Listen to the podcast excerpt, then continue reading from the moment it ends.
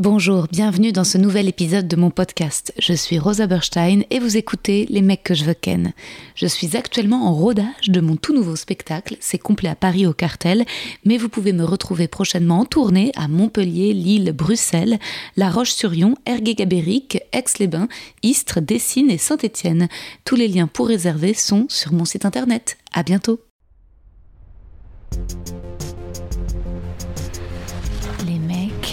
Les mecs, les mecs que je veux ken. Chers auditeurs, chères auditrices, bienvenue dans ce 67e épisode de mon podcast. Je suis Rosa Berstein et vous écoutez Les mecs que je veux ken. Aujourd'hui, je reçois l'humoriste Adrien Arnoux, très talentueux, très drôle. Ne le manquez pas au point-virgule tous les dimanches à 17h. De mon côté, je continue les vendredis et samedis à 21h à la nouvelle scène, c'est un bonheur. Je filme les interactions avec les spectateurs, j'espère que ça vous plaît. J'en ai mise euh, sur Insta vendredi dernier et j'ai pas eu le temps également de partager sur YouTube. En fait, mon but, ce serait de créer un format en deux parties, extrait de l'interaction courte, max une minute sur Insta en reel et version longue à retrouver en entier sur YouTube. Mais le temps file. Voilà. Merci à vous d'être là. Les auditeurs et auditrices qui connaissent le podcast depuis longtemps le savent, mais pour ceux qui me découvrent, je préfère vous prévenir. J'ai un côté caméléon. Je me mêle à la pensée de mon invité pour savoir jusqu'où elle ira. Dans cet épisode, j'ai beaucoup suivi Adrien dans son idéologie anti-système, anti-industrie de l'humour, mais je tiens à rappeler que je suis très contente d'être accompagnée, produite, mise en scène et sponsorisée, encore une fois par la marque française Nidé.co. Dans l'épisode précédent, je vous avais parlé de leurs fabuleux soins bonne mine et aujourd'hui, je vais vous décrire leur géniale crème pour les seins, Tits Party.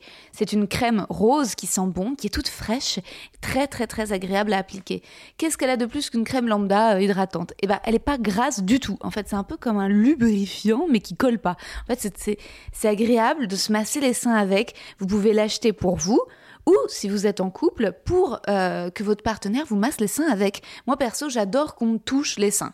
Euh, je suis complexée un peu par euh, par mes seins, j'en parle dans mon spectacle. Je suis un peu complexée par la taille de mes tétons, les aréoles. Vous savez, autour du tatou, j'ai trouvé un peu trop. Voilà, j'aimerais que comme dans le porno, ce soit tout petit, que ce soit toujours comme quand j'ai froid. Vous savez, quand les tétons sont tout petits, mais ils ont une taille normale de tous les seins. Et le fait est quand même que c'est hyper érogène et que, et que si le mec me prend les seins quand on fait l'amour, et ben c'est un énorme plus, c'est très excitant. Parfois, s'il le fait pas, je lui demande, je lui dis mais prends-moi les seins. Et si vous vous faites, euh, bah, si vous vous faites des caresses du sexe en pénétration, c'est très agréable de toucher les seins aussi à ce moment-là. Par exemple, si vous vous masturbez et que votre partenaire est à côté et ben, qui veut se rendre utile, il peut vous masser les seins avec la crème Tits Party. Plus une crème hydratante, c'est une crème tonifiante, agréable, qui sent bon, avec 99% d'ingrédients naturels, dont de l'argan et de la camarine noire. Miam Foncez, vous avez 10% de réduction avec mon code promo ROSA10, lien dans la description. Par ailleurs, je tiens à refaire des petites recos non sponsorisés. J'avoue que j'ai pas eu le temps d'aller au ciné depuis un mois, mais bref. Quand je rentre tard, j'aime quand même regarder un film ou une série et je me régale sur OCS avec la nouvelle saison de Curb Your Enthusiasm de Larry David, ainsi que la nouvelle saison de Succession. Et j'ai vu un film français génial, Les Éblouis de Sarah. Voilà, c'est très fort, très émouvant, je vous recommande. Peut-être que vous remarquerez ma fatigue à un moment, je, dis à Adrien que je vais lui lire son petit podcast, il s'agit évidemment de son petit poème. L'épisode commence par une discussion sur le podcast. Doit-il être filmé ou l'audio suffit-il? Mais je vous en dis pas plus, bonne écoute. Bah, le patriarcat gagne.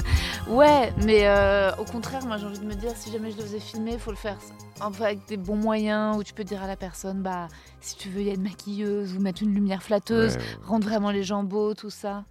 Et euh, en vrai, c'est du temps, quoi. Je veux les inviter dans mon monde où ces choses-là sont pas importantes. Ouais, ouais, mais aussi, euh, le truc, c'est que... je le trouve assez affreux dans mon podcast aussi. Bah euh, non, mais c'est bien d'être dans le côté puriste du son. Après, c'est sûr que ça, ça, ça fait moins de... Ça a moins de... Tu vois, genre, c'est pas aussi fait... Le truc de Seb c'est un truc de malade. T'as vu le nombre de Ah, gens en qui- public, ouais, ouais, non, ça, Ouais. c'est- un gros truc. C'est énorme. Là, il, le- sa dernière vidéo de 4 comiques, il est déjà à plus de pratiquement 400 000 vues. Ouais, félicitations. Eh, bah, merci. Bah ouais, ouais, non, non, c'est clair, c'est énorme. Moi aussi, ça m'a apporté un paquet de, de followers sur Insta, quoi. J'en ai pris euh, 2000 à peu près. Ouais, moi je vais, je fais, si je fais un passage télé, j'en prends 30 à peu près. Non Ah, c'est très léger. hein. Attends, la dernière fois, t'étais reconnu qu'on a joué au Barbès. Ah non, mais on me reconnaît euh, dans la rue, mais on me suit pas sur internet. Ah c'est ouais ça, bon. Faut que j'arrive à, à- à colmater les deux, tu vois. Grave. Mais euh, non, non, il y a, il y a- bon, je pense qu'on me reconnaît pas mal dans la rue, mais euh, Ouais, ah ouais, c'est vrai. personne. Enfin, je, pense- je pense pas que ces gens-là sachent mon nom, tu vois. Ces gens-là, j'ai déjà vu quelque part ce Ah. mec-là. Tu sais, ils regardent Montreux. en- Ouais, c'est le Montreux, la vidéo du Montreux et 4 comiques aussi, non? Euh, Il y a ça aussi, ouais. Ouais. ouais, ouais. Et euh, tu vois, ils regardent Montreux en shuffle, donc au bout d'un moment, ils tombent sur moi juste. euh, Bah oui, c'est sûr. C'est ouf la faire, force de frappe de Montreux. Ouais. Alors, je te lis ton petit podcast, comme ça, si tu veux, pendant ce temps, tu peux boire ton café tranquille. il. Enfin, quoi qu'il est encore peut-être un peu chaud. C'est parfait. Et tu le trouves pas trop dégueulasse? Comme je te dis, je bois pas ça pour le goût. Euh, Adrien Arnaud. Adrien Arnaud est a priori l'extrême inverse des mecs que je ken de la saison 1. Souvent alpha, dominant, ambitieux, avec une espèce de croyance folle, naïve en eux-mêmes et Ah, en la vie. Adrien est très cynique. Jusqu'à récemment, il refusait de mélanger l'idée de se vendre à celle de faire du stand-up. Le stand-up devait être pur, en comédie club, pas dans un théâtre. Objectif qu'il est sans avoir à vendre des tickets. Mais aujourd'hui, tout cela change. Adrien va jouer son heure au point virgule et il ne renie plus les followers. Il envisage enfin la problématique de remplir sa salle sans que cela soit en contradiction avec le fait d'être bon. Les deux seraient-ils même liés? Adrien est le premier humoriste à m'avoir donné des conseils. On s'était croisés fin 2017, début 2018 à des castings de pub. Puis je l'avais vu, je crois, au So Gymnase et on avait pris un café au Starbucks Opéra. Je me souviens que tu m'avais dit de méfier des conseils de quiconque ne serait pas humoriste. Tu m'avais dit de n'écouter que ceux qui prennent ce risque immense de monter sur scène et pas les autres. Metteurs en scène, producteurs, attachés de presse, programmateurs, directeurs de théâtre, etc., etc. Tous les autres, tu m'avais dit, plus ou moins, ils savent rien. Et même, ils te diront que des conneries. Fie-toi uniquement à ton ressenti et au public. C'est tout simple, ou ça rit, ou ça rit pas. Voilà. Le reste, c'est du bullshit. Est-ce que tu penses toujours cela? Et en tout cas, merci Adrien de venir dans mon podcast. Non, bah disons que c'est des perceptions extérieures qui sont un peu euh, romancées, si tu veux. Il n'y a rien de tout ça qui est 100% vrai, hein, dans ce que tu as dit. Et euh, j'ai jamais refusé quoi que ce soit. C'est aussi plus. euh, en fait, c'est une, les gens ont la mauvaise histoire, quoi, tu vois. Mhm. Enfin, les gens, la plupart des gens me découvrent en écoutant ce podcast. Mais, mais, euh, non, non, j'ai jamais rien refusé. J'ai essayé des trucs qui n'ont pas marché et plutôt que de forcer, je me suis dit on va prendre, on va prendre son temps, quoi, tu vois. Ouais. J'ai quand même fait genre trois montreux, un Jamel, j'avais fait une tournée et où, à la fin de tout ça, je me suis rendu compte que bah, finalement, on s'en bat encore un peu les couilles de moi. Donc, euh, bah, je vais peut-être prendre la thune et voyager un petit peu, tu vois, faire des plateaux, développer une vraie heure, parce que là, j'avais surtout une demi-heure que j'aurais pu étirer. Enfin, mais ça, m'est- ça a jamais été vraiment un refus de. C'est marrant parce que mes parents ils pensent ça aussi que genre il y a Spielberg qui m'appelle et je suis euh, j'ai plus ou moins dit oui à tout ce qu'on m'a proposé en fait hein, quand, tu, quand, tu, Ah. quand tu regardes bien tout le- enfin les trucs où j'ai dit non c'est parce que c'était des mauvais deals ou de ou c'était un comment c'était une euh, enfin comment enfin c'était un mauvais ouais Un mauvais plan. Moi, je me souviens que tu, quand on avait discuté, je t'avais dit, écoute, je commence à travailler avec une nana et ça va être ma metteur en scène et elle va me regarder. Et t'avais été, tu m'avais, tu t'avais été super encourageant et tout, mais tu m'avais dit euh, que tu n'y croyais pas, que tu Bah. croyais pas à la mise en scène de stand-up. Le truc c'est que moi je dis toujours aux gens faites euh, ce que vous Oui, voulez tu vois euh, j'ai jamais rien imposé moi c'est des trucs que j'ai imposé à moi parce que c'est ça que j'ai envie de faire tu vois Mhm. Mais euh, non, bah metteur en scène, j'ai l'impression que ça, va- ça, avoir une metteuse en scène pour le stand-up, où euh, ça, ça, peut cimenter un peu ton matériel dans quelque chose d'un peu, c'est statique du coup. Ta- metteur en scène t'a dit de le faire comme ça, donc tu vas le faire comme ça tous les soirs. Ouais. tu vois. Et pour moi, c'est un peu, c'est un peu l'antithèse de. Ben, c'est pas du tout. Je vois ce que tu veux dire, mais moi j'ai trouvé. En fait, avec Adrienne, on applique les mêmes choses que les conseils que toi tu m'avais donnés. C'est-à-dire qu'en fait, tout ce qu'on fait est fluide et on le remet toujours en question en fonction de euh, bah, le public. Ouais. C'est-à-dire euh, et Adrienne, c'est l'anti-bullshit. C'est-à-dire que si elle sait pas, elle sait pas. Ce qui est, ce qui ce qui est peut-être, je vois ce que tu veux dire dans ta logique, c'est que parfois, euh, au détour de nos vies, on rencontre des, j'en sais rien, des gens qui dirigent des festivals ou de je sais pas quoi, qui ont l'impression d'avoir la clé de l'humour et qui euh, ne sont en effet jamais montés sur scène. Et parfois, tu as l'impression que même les, les retours qu'ils te donnent sont juste euh, pour eux se congratuler de, de leur posture. de Surtout pouvoir les de- meufs. les, les retours qu'on donne aux meufs, c'est toujours parle pas de ta Ouais. chatte de toute façon. Donc Oui, pourquoi tu veux ouais. écouter ces gens-là quoi? Ouais, c'est clair. Parle de ta chatte. autant Toi, ça fait combien de temps là maintenant que tu as commencé le stand-up?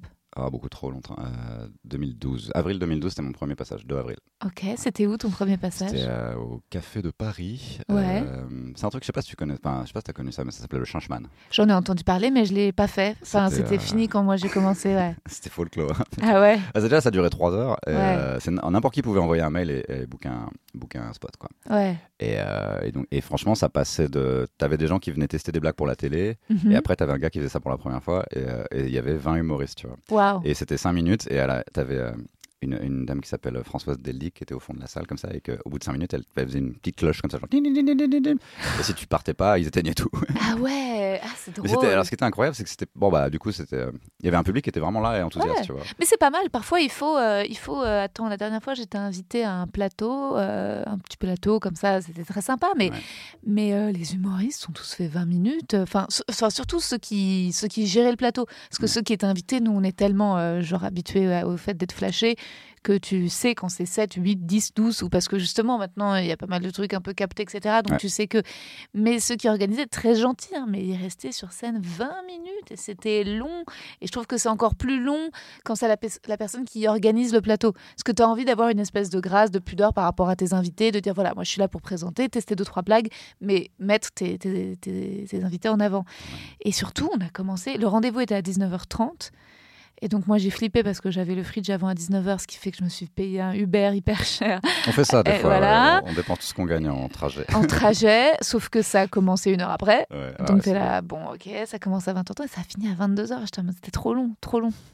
Donc c'est pas mal aussi cette idée de voilà de, Ah de oui, faire- oui. Mais le spectacle était long et de plein de passages de 5 minutes. C'est ça qui était Ah ouais, ouais. Et c'était vraiment. Et à l'époque, enfin, maintenant, quand tu vas à un open mic, c'est vraiment que du. Enfin, c'est plus ou moins que du stand-up où il y, Ouais. y a des formes un peu, il y a genre des tableaux et tout. Mais euh, Mhm. là, c'était vraiment. euh, genre. One Des fois, tu regardes, mais des fois, tu regardes, mais c'était quoi la proposition en fait? Ouais. Qu'est-ce que tu as essayé de faire? Parce qu'il n'y a pas de vanne. Et les gens, ils mettent, je sais pas, ils mettent une perruque et, des, et, et- ils mâchent des, des biscuits, ils les crachent par terre et c'est le sketch quoi. Tu fais. Ouais. Mais c'était 2000, on parle de 2012 là. donc, euh, 2012. Et, de- et toi, justement, euh, qu'est-ce que tu pourrais. Comment, si tu devais analyser l'évolution du stand-up entre 2012 et 2020 2021, en 10 ans, euh, qu'est-ce qui. Plus de 10 ans, qu'est-ce qui. Bah, le truc, c'est que je pense qu'il y, a- eu euh, genre une génération et demie avant moi. Euh, donc, t'as eu en gros les gens qui ont fini au Jamel et les gens ensuite de Bref qui étaient un peu les mêmes, mais euh, il y en avait Ouais. des nouveaux, tu vois. Uh-huh. Moi, quand j'ai commencé, ces gens-là, ils étaient tous, euh, bah, comme ça marchait pour eux, ils étaient tous partis en tournée. D'accord, Où ils faisaient leur spectacle, mais en gros, les, les plateaux étaient complètement désertés, quoi. Il restait plus qu'Yacine Bellous et Ah. Seb Melia, en gros. D'accord. Et c'est Ouais. toi, t'arrives après l'époque du Pranzo, en fait? Ouais, vraiment juste après, quoi. T'arrives. Et tu, l'as fait le Pranzo ou pas? Ça venait de changer de nom. Ça, Ça venait de changer. So Gymnase, ça avait bougé, c'était juste en face. Ah, c'était juste en face. le grenier du théâtre du gymnase. Ouais, absolument. Mais je me demande si je ne t'ai pas vu jouer là en Ah, allant voir. Solène Rossignol à un plateau. Ah oui, oui, oui, c'est fort probable. Euh, mais plutôt vers euh, 2016, 2015, quelque chose par là. Oui, parce qu'en fait, la première fois qu'on s'est parlé, c'était un casting, non? Ouais, c'est ça. c'est Et tu continues de passer des castings de pub d'ailleurs? Non. Ils prennent toujours le gars qui a ma tête, mais en mieux. Marre. Et euh, je suis pas vraiment comédien en fait, hein, ils s'en rendent compte assez vite. Euh, et euh, non, puis c'était vraiment que des castings de pub. Donc, euh, ouais, non, je sais pas, il y y a un truc que j'arrivais pas. à- J'ai réussi à faire une pub. Euh, Ah ouais Parce qu'en fait, j'avais compris la vanne, c'est-à-dire que je pense que ma capacité d'acteur, c'est vraiment si la vanne est bien écrite, Hmm. euh, que qu'on me laisse jouer un personnage qui est à peu près moi, je peux ne pas niquer la vanne. Voilà. Ouais, Mais c'est tout ce que je crois que c'est tout ce que je sais faire. ouais. Et euh, donc une fois j'ai fait ça et ça, ça a bien marché. Mais il faut aussi que tu ressembles exactement à ce qu'il cherchait, même les- les, sourcils et tout. Enfin, Quand la, la pub que j'ai fait, il y a eu un débat sur est-ce qu'on est-ce qu'on rase sa moustache ou pas quoi. Genre c'était à ce point-là. Ah ouais, ouais, non, le mais c'est des, des trucs débiles. Euh, attends, vu que je suis vraiment une quiche en maths, je vais genre vraiment exactement calculer 2021 moins 2012. Oui, ça fait 9 ans. Mhm. 9 ans, en 9 ans, euh, est-ce que, qu'est-ce que tu remarques? Il y a certainement plus de meufs qu'avant? Ouais, alors ça c'est sûr, mais il y, a- Ouais. il y a aussi bah il y a un business, c'est-à-dire qu'avant c'était vraiment le business du one man show et ensuite tu as des Mhm. caves où tu peux, euh, mais c'est pas vraiment, un- on peut appeler ça un business quoi. Maintenant c'est un peu, il y, y a presque une scission entre il y a il y a encore un business de one man show, venez me voir sur une heure, et tu as de plus en plus de comedy clubs qui commencent à ouvrir. Et euh, là, en gros, le type de soirée où il y a plusieurs humoristes qui défilent euh, et tu bois un verre, ça va devenir un, un nouveau truc comme les bars à tapas ou les, les trucs comme ça, tu vois. Hmm, Euh, donc, et il y a de plus en plus de comedy clubs qui, qui vont ouvrir, je pense. Tant Même mieux. en dehors de Paris aussi. Il y en a déjà trois qui ont ouvert à Paris. Bon, juste avant le Covid, c'était pas Ouais, le meilleur timing, énorme. mais, mais ils ont l'air de bien se porter en ce moment, tu vois. Ah ouais, très bien. Bah ouais, Ouais. ça cartonne. Tant Et mieux. effectivement, il y avait moins de meufs avant. Euh, il y avait. euh, En tout cas, les meufs faisaient peut-être moins du stand-up. T'avais Ouais. peut-être pas mal de meufs parce que de l'époque du Pranzo, tu vois, moi j'ai reçu euh, Nadia Rose, mais elle, elle faisait des sketchs, elle faisait pas du stand-up. Ouais, c'était, c'était des numéros. en fait, euh, même Tania Dutel à l'époque était déjà dans un truc un peu absurde. C'était pas encore du stand-up. Ouais, je la voyais quand j'ai commencé, Ouais. elle faisait ça, elle faisait des tours de cartes et tout, c'était marrant. Mais, Ah, euh, c'est énorme. Non, mais ouais, enfin, en- bah, c'est. euh, pour l'instant, les, les, les femmes que j'ai invitées dans mon podcast, c'était toutes celles que je connaissais de cette époque-là. C'est-à-dire, en euh, il y avait. euh, qui c'est qui faisait du stand-up à l'époque? J'ai pas encore eu Marine Bousson, mais euh, Ouais. il y avait Candy, Christine Béroux. Mhm. Bon, Tania, elle montait déjà sur scène. En effet, Christine Bérou, époque en effet du, Ouais. du Pranzo, c'est ça. Et c'est vrai que bah, maintenant, ça c'est un peu, ouais, c'est un peu exponentiel. C'est un peu exponentiel. Après, il y a Laura Domange qui est arrivée, Ouais, mais quand même elle est quelques arrivée. années après. Ouais. Et, euh, et non, et ensuite de cette époque, toi tu connais bien Blanche Gardin, mais qui elle est fait de partie de la génération d'avant du Jamel. Ouais, moi je, crois que j'ai vu une de ses premières scènes quand elle a repris. C'était euh, dans une caf. C'était l'Underground Comedy Club, mais c'était dans un bar à Étienne Marcel qui s'appelait Les Cariatides. Et euh, elle venait de reprendre quoi. Donc euh, D'accord, donc toi tu as vraiment vu, genre, tu as, connu, tu as été témoin de la Blanche Gardin euh, du Jamel, où c'était quand même surtout plus presque des sketchs quand même. Que t'as- enfin, en tout cas, ce qui captait, ce que Ouais. tu trouves sur YouTube, il y avait euh, des pastilles sur euh, des aussi, pastilles, des, ouais. des chansons, des Ouais. trucs à deux, des numéros. When it comes to your finances, you think you've done it all. You've saved, you've researched, and you've invested all that you can. Now it's time to take those investments to the next level by using the brand behind every great investor, Yahoo Finance. As America's number one finance destination, Yahoo Finance has everything you need, whether you're a seasoned trader or just dipping your toes into the market. Join the millions of investors who trust Yahoo Finance to guide them on their financial journey. For comprehensive financial news and analysis, visit yahoofinance.com, the number one financial destination, yahoofinance.com. La pause, et ensuite t'étais là, t'étais l'un des premiers spectateurs pour. Bah, ouais, c'était un set particulièrement dépressif. ouais, bah, elle sortait d'HP, non c'est possible. Ouais.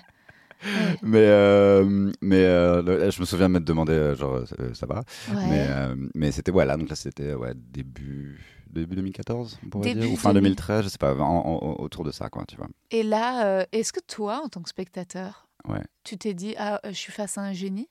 Euh, non, c'était intéressant à ce stade. C'était euh, parce qu'en plus c'était euh, c'était plus mature que ce que nous on racontait, tu vois. C'est Uh-huh. juste que bon, il y avait pas encore les vannes, mais au moins elle elle parlait de trucs qui étaient beaucoup plus euh, comment dire vrais, enfin plus euh, profonds que ce que nous on faisait quoi à l'époque. Uh-huh.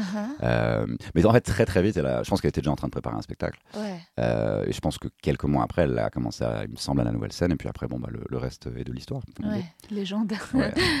Eh, et t'as fait souvent sa première partie ensuite? Jamais. Non, c'est pas vrai? Ah, je confonds. J'étais persuadée que t'avais souvent fait sa première partie. non, j'ai fait plein de premières parties, mais jamais de blanche. Ah ouais, ok. Ah, ok, erreur. Je savais même pas qu'elle avait une première. Il y a aussi des gens qui n'ont pas de première partie. hein, il y a une possibilité, Euh, alors c'est Emmerich Lompré qu'elle a eu beaucoup en première partie alors. Ah bah oui, ils se connaissent depuis longtemps. Ah c'est, ouais. euh, Emmerich, c'est la génération un peu avant moi, juste un petit peu avant. c'est la génération on ne demande qu'à en rire. Ouais, voilà. Euh, avec Constance. euh, mais Shirley, cela dit. Verino. Ouais. Ils sont pas tous contents d'avoir fait cette émission, mais Non, ouais, je crois que c'est un trauma pour beaucoup d'entre eux, ouais. Et il y en a que ça a littéralement traumatisé, qui Ouais. ont arrêté le stand-up après, enfin, qui reviennent ici Ouais, ou là. oui, bah, c'était un peu les jeux du cirque, hein, ce truc-là. Quand même. ouais. Moi, je regardais presque par. euh, T'avais l'impression de regarder Hunger Games. Enfin, c'était vraiment. Et euh, en plus- moi, je, je regardais par. euh, tu sais, quand tu commences, t'as besoin de voir des gens qui sont tellement nuls que tu peux dire, eh, franchement, euh, si lui, il a pas honte. tu vois. Et, Sauf qu'ils n'étaient pas nuls à la non, base. mais, bah, en fait, t'avais les pros qui faisaient ça pour se faire connaître, mais ça faisait longtemps qu'ils faisaient ça, ou, Mhm. tu vois. Et mais moi, c'est pas ça qui m'intéressait. C'était Mhm. les gens qui avaient décidé de faire leur première scène à On ne demande qu'à en rire sur France 2, mon parfois Dieu. en direct, parfois pas. Ah. Et en fait, je sais pas, si, sais pas si j'ai regardé cette émission. J'ai regardé des sketchs, euh, ouais, euh, c'est en effet, tu vois, tu vois, des humoristes que j'adore, mais tu te dis, ah oui, c'est vraiment pas leur meilleure facette dont on ne demande qu'à en rire. Il y avait mon moment préféré en fait, c'était euh, au tout début de l'émission, il y a une caméra dans les loges qui montre tous les humoristes et donc il montre, eh, voilà, il y aura Donald Jackson, ouais, il y aura Verino, ouais, et là tu montres un gars, tu sens que c'est la première fois qu'il fait ça, il est complètement en Oh, sueur, il est- et, et en fait, en plus, euh, moi qui ai pas mal regardé la télé quand j'étais plus jeune, euh, c'était vraiment euh, finalement des moments de télé qu'on voyait pas trop. Ouais. C'était l'échec, euh, Ouais. mais et avec l'air, tu vois, l'air qui est genre comme ça, et, euh, et les, les, ca- les plans sur le jury. mais c'était très cruel en fait. C'était plus, moi je regardais ça en plus, bah, en, en plus en mode genre, bah, bien fait pour ta gueule si t'as cru que faire ta première télé et ta première scène en même temps c'était une bonne idée, tu vois. Mais c'est te tellement prend- dur l'humour à la télé, c'est même la capta télé, en fait, t'as l'impression qu'ils n'y arrivent pas encore, quoi. C'est quand même une catastrophe, Moi, je suis, euh, pas- je suis content d'aucune de mes captas. Ouais, Et, pareil. pour moi, c'est que des bides. Et du coup, les gens, ils m'envoient des messages. J'adore euh, ce que- tes vidéos sur YouTube. Donc, tu adores Les. Mais attends, non, toi, t'as tout mon truc, il y a un carton. Mais en fait, euh, c'est- je pense que les gens, ils écoutent plus euh, ce qu'on dit et ils s'en foutent un peu des rires. Euh, si eux, ça les fait marrer qu'il n'y a pas assez de rire dans la salle, ils font bah, c'est des cons, tu vois. Ouais. Et, moi, il n'y a, aucun- y a aucun passage où j'écoute les rires et je fais c'est ça que j'entends d'habitude dans, dans une salle. Tu vois. Bah, moi, ça me fait chelou euh, parce que comme je suis une grande spectatrice de stand-up et de special euh, américain, Ouais. t'as l'impression que même quand c'est un niveau euh, ultra euh, produit Netflix ou même quand ils le font entre eux filmés dans la salle, Ouais. les rires et la réaction du public, l'ambiance générale est hyper importante. Et donc, t'es nourri, euh, enfin biberonné à ça.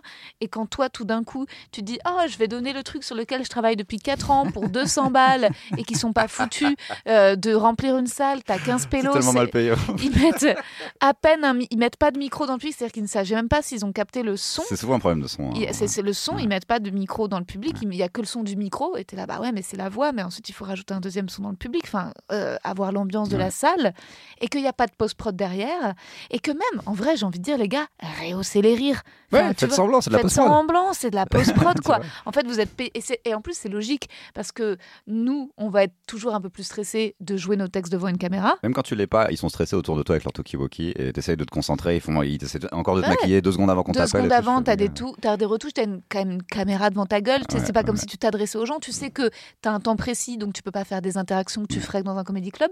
Et le public, lui aussi, est moins. Souvent, ça se déroule l'après-midi. Le Donc- public, il le trouve euh, des fois. euh, je me souviens une fois. Non, mais je te je jure. dire. Vas-y. Une fois où Jamel Comedy Club, pas, pas ma saison à moi, mais euh, apparemment ils étaient tellement en galère de public qu'ils sont allés chercher au McDo de Grand Boulevard.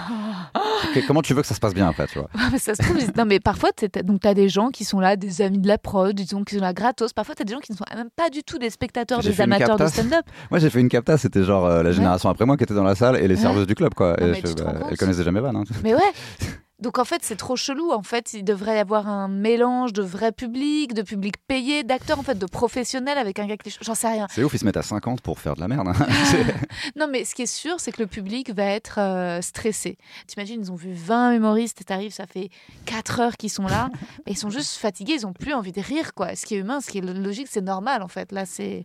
Mais pour nous, les captas, je pense que, enfin, moi personnellement, je le fais. Bon, déjà, sais, c'est très mal payé, mais. Ouais. j'ai souvent besoin de cette thune-là quand même. Ouais. Et au-delà de ça, euh, c'est plus pour, euh, bah, sais, si j'ai une salle à remplir au fur et à mesure, euh, enfin, t'essayes de. Ouais. C'est juste pour montrer ma gueule en fait, et, et je montre mes Ah meilleures vannes. ouais. Si elles sont mal filmées, s'il n'y a pas beaucoup de rire, bah, c'est les mêmes vannes que quand ça cartonne en vrai. Donc euh, bon, bah, si- les gens ils peuvent écouter et aimer le texte. Apparemment, ça a été le cas, tu vois. et, euh, Bah ouais, ouais, mais, Mais, euh, bon, c'est sûr que c'est quand même décevant, quoi. Ouais. Non, moi non plus, je suis pas contente. Là, il y a un truc euh, sur YouTube et je me dis merde, mais c'est la honte en fait, tu vois. Et puis je me dis putain, j'ai travaillé si longtemps sur ce set et c'est la pire version que personne ne puisse voir, tu vois. Enfin, tu vois. Bon, il n'y a rien qui t'empêche de le refaire un jour si tu filmes un spectacle plus long. euh, Ouais. Personne va dire ah, non, parce que tu l'as déjà fait sur Ouais, j'espère. Non, mais attends. Moi, tous les trucs bien dont je suis contente, c'est que quand je fous maintenant une caméra dans ma Ouais. salle de spectacle et que voilà, je partage les, les rires du public qui n'est pas au courant qu'il est filmé. Là, Et- je fais une dernière Ouais. captation dans une semaine, euh, mais qui, qui va pas rester en ligne longtemps. C'est pourquoi C'est euh, un truc avec 6, mais c'est pas M6. Ok, Euh, c'est une succursale, je crois. ok. Euh, Culture Box? Non, euh, 6 Play, ça doit être ça, ouais. Ok. Bref. Ça, je le fais vraiment parce que j'ai besoin d'argent en ce moment, Ouais. mais ensuite, la prochaine fois que je suis capté, c'est moi qui décide et c'est moi qui engage les équipes et c'est ma thune, quoi, tu vois. Ouais, en fait, c'est comme ça qu'il me faut mettre dans faire. la merde euh, financièrement. bah, grave. Mais j'ai l'impression que le public est pas, pour ce qui est des, des vidéos. euh, tu penses qu'il est pas trop dur là-dessus euh il veut, ju- il veut- le public veut juste savoir ce qu'on ce qu'on dit quoi. Hmm. Et moi je sais que quand je regarde des, des vidéos d'humoristes euh, qui marchent pas très bien dans une je me- et que j'aime les vannes, je me dis bon bah c'est le public qui est mort qui comprend pas le délire. quoi. Ouais, t'arrives à penser comme ça. Moi, j'avoue que je suis souvent influencée par les rires. Non disons que ça me ferait chier si c'était mon special et que Bah ouais. je le sortais. Ouais. Mais là c'est plus euh, c'est moi qui parti. Enfin c'est pas c'est même pas moi qui gagne de l'argent sur les vues tu vois. Donc c'est vraiment ouais, ouais. c'est vraiment plus ou moins pour montrer ma gueule et qu'on au bout d'un moment on finisse par s'habituer à ce que j'existe. C'est clair. Enfin, moi je sais que toutes les vannes que j'ai sur internet j'ai encore plein de souvenirs de toutes les fois dans plein salles où elles ont cartonné mais mille fois plus tu vois. Mais c'est ça. Et, euh, et c'est très frustrant de les voir. euh. Ouais. Puis là, tu vois, j'en ai fait un où, bon, bah, c'est pas leur faute, mais il y avait le Covid, donc euh, on a pris un- ils ont pris un théâtre de 500 personnes et ils ont mis 80 personnes dans la salle. donc ça fait vide. Bah ouais, ouais, ouais. Et, euh, voilà, donc c'est pas ouf, quoi. Mais, Ah non, le rendu est pas Ouais. ouf, quoi. Le rendu est pas ouf. C'est juste dommage. enfin, ils ont mis une caméra, genre, euh, au premier rang. Ouais. Et du coup, mon, enfin, c'est immonde ce plan où on dirait que j'ai. enfin, c'est- Ah ouais, à la limite, dans l'autre sens, c'est mieux, tu vois. Mais euh, c'est un angle où tout le monde est un peu en triangle comme ça. Hmm. Et, euh, mais bon, enfin, c'est parce que je lançais mon spectacle, donc. euh, Ouais, moi je me trouve toujours trop grosse. Après, parfois quand c'est sur les chaînes, je m'en fous un peu parce que je me dis en vrai, il y a des chaînes que personne ne va regarder. C'est à partir du moment où ça arrive sur les réseaux sociaux, sur YouTube, je suis en mode ah Ah, Moi, j'ai j'ai appris à essayer de dompter ma dysmorphophobie parce que j'ai accepté que je me trouverais toujours affreux partout. Ok. De temps en temps, il y a un gars, il prend une photo bien de moi, et je fais, ah, j'aime bien ça, je vais la poster. Mais en vrai, euh, Euh, voilà, mais euh, non, non, au niveau de la, de la qualité du travail, non, si, si je voulais vraiment présenter mon travail comme Ouais. je veux qu'il soit présenté, je, je, prends, je prends les choses en main, quoi. Bah carrément, ouais ouais ouais, non non c'est sûr, hein, c'est à, soi de... de Surtout pour un mec comme moi, parce que tu sais, euh, je fais, je- les, les chroniques, ça m'intéresse pas trop, ce Mhm. format. Et, euh, du, en fait, du coup, au niveau de la visibilité, il n'y a pas d'autres options vraiment au bout d'un moment que de mettre mon travail sur Internet. Complètement, complètement. Et en vrai, la qualité de l'image est moins importante que le son. Absolument. Parce que tu vois euh, Sam Morrill, euh, Mark Dorman qui mettent Ouais, sur Insta leur passage plateau. En vrai, parfois, l'image est sale, mais parce que c'est des questions de lumière. Mais juste, en fait, si eux, leurs vannes sont bonnes et qu'il y a de l'ambiance dans la salle, et c'est vraiment, ils arrivent à capter au niveau sonore l'ambiance de la salle et même euh, ce que dit, euh, les, les interactions, quoi. Ouais. Donc, ce que dit le public dans la salle. Et c'est ça le plus important. Et ensuite, que l'image soit un peu pixelisée, on s'en branle vois, complètement, quoi. Pierre, Thévenoud, il met des vidéos d'impro sur, euh, sur son YouTube et bah, il fait un bon score hein, quand même. pour, non, non, euh, bien sûr. pour la qualité que c'est. Donc il s'excuse ch- sur chaque vidéo, il dit je suis désolé, c'est de la merde. Et en vrai, bah, les gens ils kiffent. quoi, tu vois. Ouais, carrément, non, non, ça il faut le faire. Alexis Le Rossignol aussi le faisait, bah, Seb Melia aussi Ouais. euh, le faisait, et ça marche très bien. Et en effet, c'est vraiment pas, euh, c'est pas, on n'a pas à être beau en fait. Parfois, tu te dis en effet toutes ces espèces de, Bah, en plus, c'est vraiment pas le job. Quoi. Non, c'est vraiment pas le job, Même moi, quand j'ai commencé, on me parlait de mon apparence physique et tout, ça a un peu Ah ouais disparu, ça au fur et à mesure. Mais euh, c'était. euh, moi, je suis pas là pour être beau gosse ou quoi que ce soit. Genre, je suis vraiment là pour faire marrer. C'est presque anti. C'est presque une Mm. antithèse, quoi, tu vois. de- complètement. Et euh, c'est vrai que. Ça, c'est très oppressant quand tous ces discours autour de contrôler l'image. Ce qu'on renvoie, moi, c'est un truc qui peut parfois vraiment me faire flipper. C'est quand on me dit alors, c'est quoi ta singularité, ta marque, ta C'est signature un tu vois? cauchemar. C'est un cauchemar parce que tu es là, mais en fait, c'est pas mon taf de penser à ça, de réfléchir à ça. En fait, C'est un table de journaliste. hein, c'est- Exactement, en fait, vous brandez l'idée que vous vous faites de moi. Euh, mais ensuite, euh, je trouve qu'en fait, quand l'artiste le fait lui-même, ça, ça se voit à des Moi, kilomètres. ça me rend ouf, ça. Et ensuite, ouais. Parce qu'en plus, je vois les options qui sont là pour Ouais. moi. C'est-à-dire, soit je dis euh, je suis l'humoriste féministe, soit je dis je, dis, je suis l'humoriste qu'on a marre de la cancel culture ou un truc comme ça, tu vois. Ou, alors après, il y avait des options genre euh, l'ancien rocker, Ça, le genre drôle. idéal, le mec dépressif, mais je suis, je suis tout ça et rien de ça, en fait, tu vois. Genre, c'est, Humoriste féministe, ça serait rigolo, cela dit. c'est facile à vendre après et, et, et on sait jamais ce qu'il y a derrière dans ton passé, tu vois ce que je veux dire. Ouais. C'est, c'est, et puis c'est fou. Après, tu travailles pour ces gens-là, si tu veux, d'un point de vue médiatique. Ouais. Euh, même, si je, même si je suis féministe Ouais. en moi, si je le dis en public, maintenant je travaille pour, ces, pour, Ouais, pour ouais. les- pour le média féministe. Je peux Non, pas mais en fait, c'est vrai qu'il faut pas être militant dans le sens où il faut pouvoir toujours continuer à faire des blagues. Après, étant donné que vous êtes plutôt minoritaire quand même en tant qu'humoriste mec à vous revendiquer féministe et à. Mais justement, je veux pas me revendiquer féministe parce que la plupart des gens qui font ça Ok. euh, sont des, ont violé une meuf en 2008, tu vois.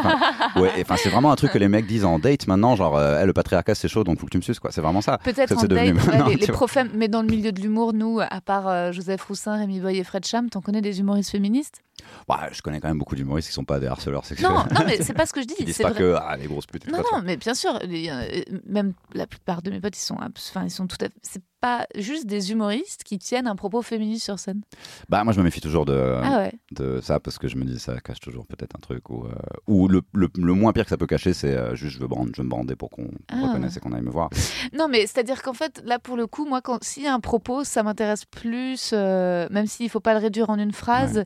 Mais je trouve qu'à partir du moment euh, où c'est encore euh, minoritaire et que c'est tellement pas la parole généralisée sur les plateaux, moi, j'avoue que je trouve ça plutôt cool quand c'est mais- quand c'est bien pensé. Je sais plus justement. Attends, qu'est-ce qu'il racontait Joseph dans son dernier set? C'est le truc de euh, où c'est Fred qui disait c'est moi le problème. Enfin, je trouve que l'angle est- est- reste encore suffisamment original et ténu pour que je vois pas. euh, J'ai l'impression que la majorité des humoristes qui cartonnent, que tu Ouais. vois sur les gros line-up, etc., c'est très loin d'être féministe leur discours. c'est-à-dire que pour moi, en fait, le stand-up, c'est pas censé être ça. Le stand-up, Ouais. c'est- faire croire que je vais être euh, Mm. pas dans votre sens et à la fin de la vanne, tu comprends ce que j'essayais de faire, tu vois. Ouais, Ou ouais. si j'arrive en disant euh, je suis un connard, je suis blanc et puis les mecs euh, c'est des violeurs, je sais, je suis désolé pour le patriarcat. Bah non, c'est pas, il y a aucun défi en fait parce que tu prêches probablement des convertis en général. Enfin, tu vois, c'est- il y a pas quelqu'un qui qui lit Valeurs Actuelles toutes les semaines qui va voir ton sketch et qui va faire ah c'est vrai que je suis un peu, je suis un peu macho quand même. Enfin, je, je crois très peu à ça personnellement. Euh, Euh, je vois ce que tu veux dire, mais en fait, euh, c'est. C'est tout. J'ai l'impression que c'est peut-être la complexité du stand-up aujourd'hui Ouais. par rapport à 2012, j'en sais rien. Ouais. C'est est-ce que c'est que c'est que bah il y a eu peut-être Anna Gatsby entre temps. Tu l'as vu ou pas son spectacle? Ouais, ouais, ouais. Je suis pas trop d'accord avec ce qu'elle raconte Ouais. sur le stand-up. Mais, mais je comprends comment. Enfin, Ouais. être homosexuel dans une petite ville euh, de campagne, c'est Ouais. Enfin, je serais vénère aussi, hein, tu vois. Ouais, bien sûr. Et, non, euh, mais en fait, c'est juste que c'est un entre-deux où tu te dis Ah, comment je peux essayer de. euh, J'aime pas donner des leçons aux gens. Non, mais évidemment, scène, bien vois. sûr, c'est la hantise, c'est l'enfer. Mais parfois, euh, il y, a, il y a juste. Si une blague est bien faite, Ah oui, bah si la vanne est bonne. elle est censée pouvoir te pousser un petit peu dans un espèce de truc. ah Enfin, je sais pas, c'est compliqué. Je vois Sarah Silverman, elle essaye de le faire en ce moment dans son podcast. Alors, c'est pas toujours marrant, quoi, parce qu'elle essaye Ouais. de trouver de nouvelles blagues woke, tu vois. Ouais. Je sais pas si tu l'écoutes. euh, Non, je connais son stand-up, mais j'ai pas écouté eh son- ben, justement, elle essaye de dissocier avec, euh, avec Jesus is Magic et son passé, etc. Ouais, parce elle, que- enfin, elle, a quand même dit des trucs assez chauds euh, il, y a, il y a une quinzaine d'années. Enfin, euh, c'était un personnage un peu ignorant, si tu veux. Mhm, bah, c'est ça. Mais, euh, mais c'est aussi des gens où tu sens qu'ils essayent un peu de renverser la tendance pour pas qu'on les accuse de de- d'avoir dit des trucs il y a 10-15 ans, tu vois. Et Exactement. tant mieux, hein, si les gens évoluent et grandissent, c'est cool. Ouais. Mais euh, c'est, euh, ouais, moi j'ai toujours l'impression que ça cache quelque chose. Quand... En fait, j'ai vu énormément de gens sur scène euh, Ouais. prêcher et dire je suis formidable et voilà. Et quand tu vois comment ils traitent les gens en dehors de la scène, c'est, la, la différence elle est incroyable quoi. C'est des gens qui font pleurer des gens dans les loges quoi. Qui vont dire oui. voilà. Et, et, à force d'avoir vu ça, je, je- c'est vraiment devenu difficile pour moi de faire confiance à une parole publique. Je suis tout à fait d'accord avec toi. En fait, Adrien, je pense, je suis tout à fait d'accord avec toi. Pour moi, on est sur scène pour montrer la part d'ombre. On est sur scène absolument pas pour donner une leçon, mais pour être le pire exemple. Mais euh, dans ce pire exemple, euh, peut-être, euh, comment dire, donner l'idée de ce, ce qu'on rêve, ce qu'il faut, ce qui, qui, ce qui paraît très Mais ça, je bien. l'ai toujours fait, mais on s'en est jamais ouais. rendu compte. On, Ouais. on- on a toujours dit, enfin, l'idée, c'est Ouais. comme je disais deux trois gros mots, je parlais de cul, tu vois. Alors qu'en fait, euh, j'étais le premier.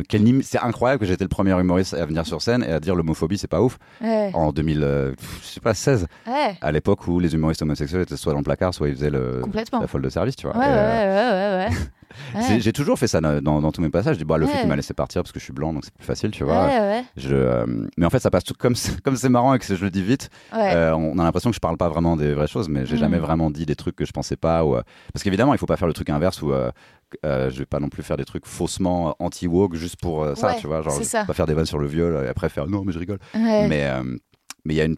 Pour moi, c'est ça manque de subtilité si on va dans un sens ou dans l'autre. Pour moi, c'est c'est autre chose le stand-up, tu vois. Ouais, ouais, ouais. Non, non, mais c'est. En fait, j'ai l'impression que le stand-up, c'est. Moi, je, je vois vraiment si. Comment faire des blagues qui soient, euh, tu vois, à la fois woke et beauf, tu vois. Euh, bah, tu te dis peut-être, je me dis, l'angle, c'est de prendre son, son endroit d'ignorance et d'essayer de dire, waouh, la société change. Ouais. Je suis pas contre. C'est juste que moi, je je vais peut-être pas à la vitesse du progrès, mais d'essayer de ne pas être euh, contre le progrès, quoi. Ça, déjà, ça fait un angle sur lequel écrire de nouveaux trucs, parce qu'il se passe plein de choses, en effet.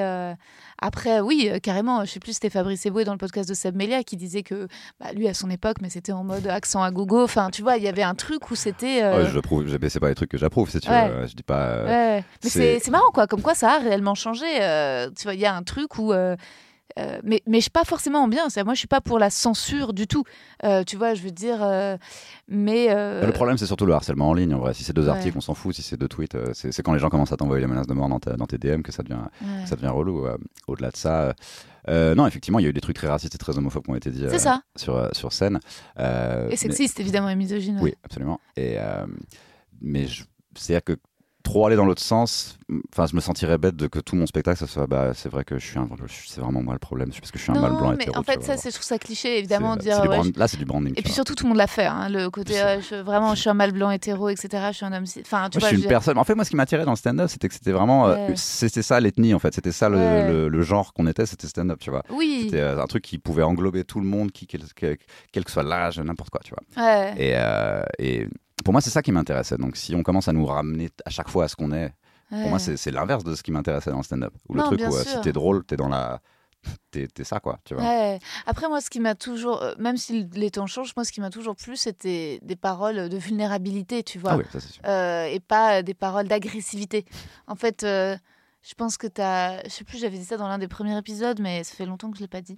Que tu as trois humoristes, trois types d'humoristes. Tu celui, un peu le bully au fond de la classe qui balance une, tu vois, genre Mhm. euh, du papier, un truc de papier sur le mec au premier rang. T'as le mec au premier rang qui reçoit la truc de papier sur la tête et t'as celui au milieu qui observe les deux. C'est trois types d'humoristes un peu différents, tu vois. Tu vas voir le premier rang qui est celui- la caricature du, de, du- un peu de Davikos qui fait beaucoup d'autodérision. J'essaie de voir lequel tu Euh, c'est- t'as celui du milieu qui fait de l'observation et t'as celui derrière qui fait beaucoup de vannes. Et idéalement, il faut être un peu des trois, tu vois. Je suis assez d'accord, ouais. Ouais, ouais. Parce qu'en gros, moi, je suis le mec du premier rang, mais qu'au bout d'un moment, il a pris trop de boules, donc il a fait, elle a vous fait enculer. Mais, Il mais est des fois le aussi. mec du fond. Mais comme j'aspire à une vie euh, pas trop compliquée, je suis souvent le gars du milieu, qui observe. en fait, observe. tu vois. ouais, ouais. Bah, moi, je suis quand même souvent, je dirais, dans la proportion, je dirais, je suis deux tiers euh, l'élève au premier rang.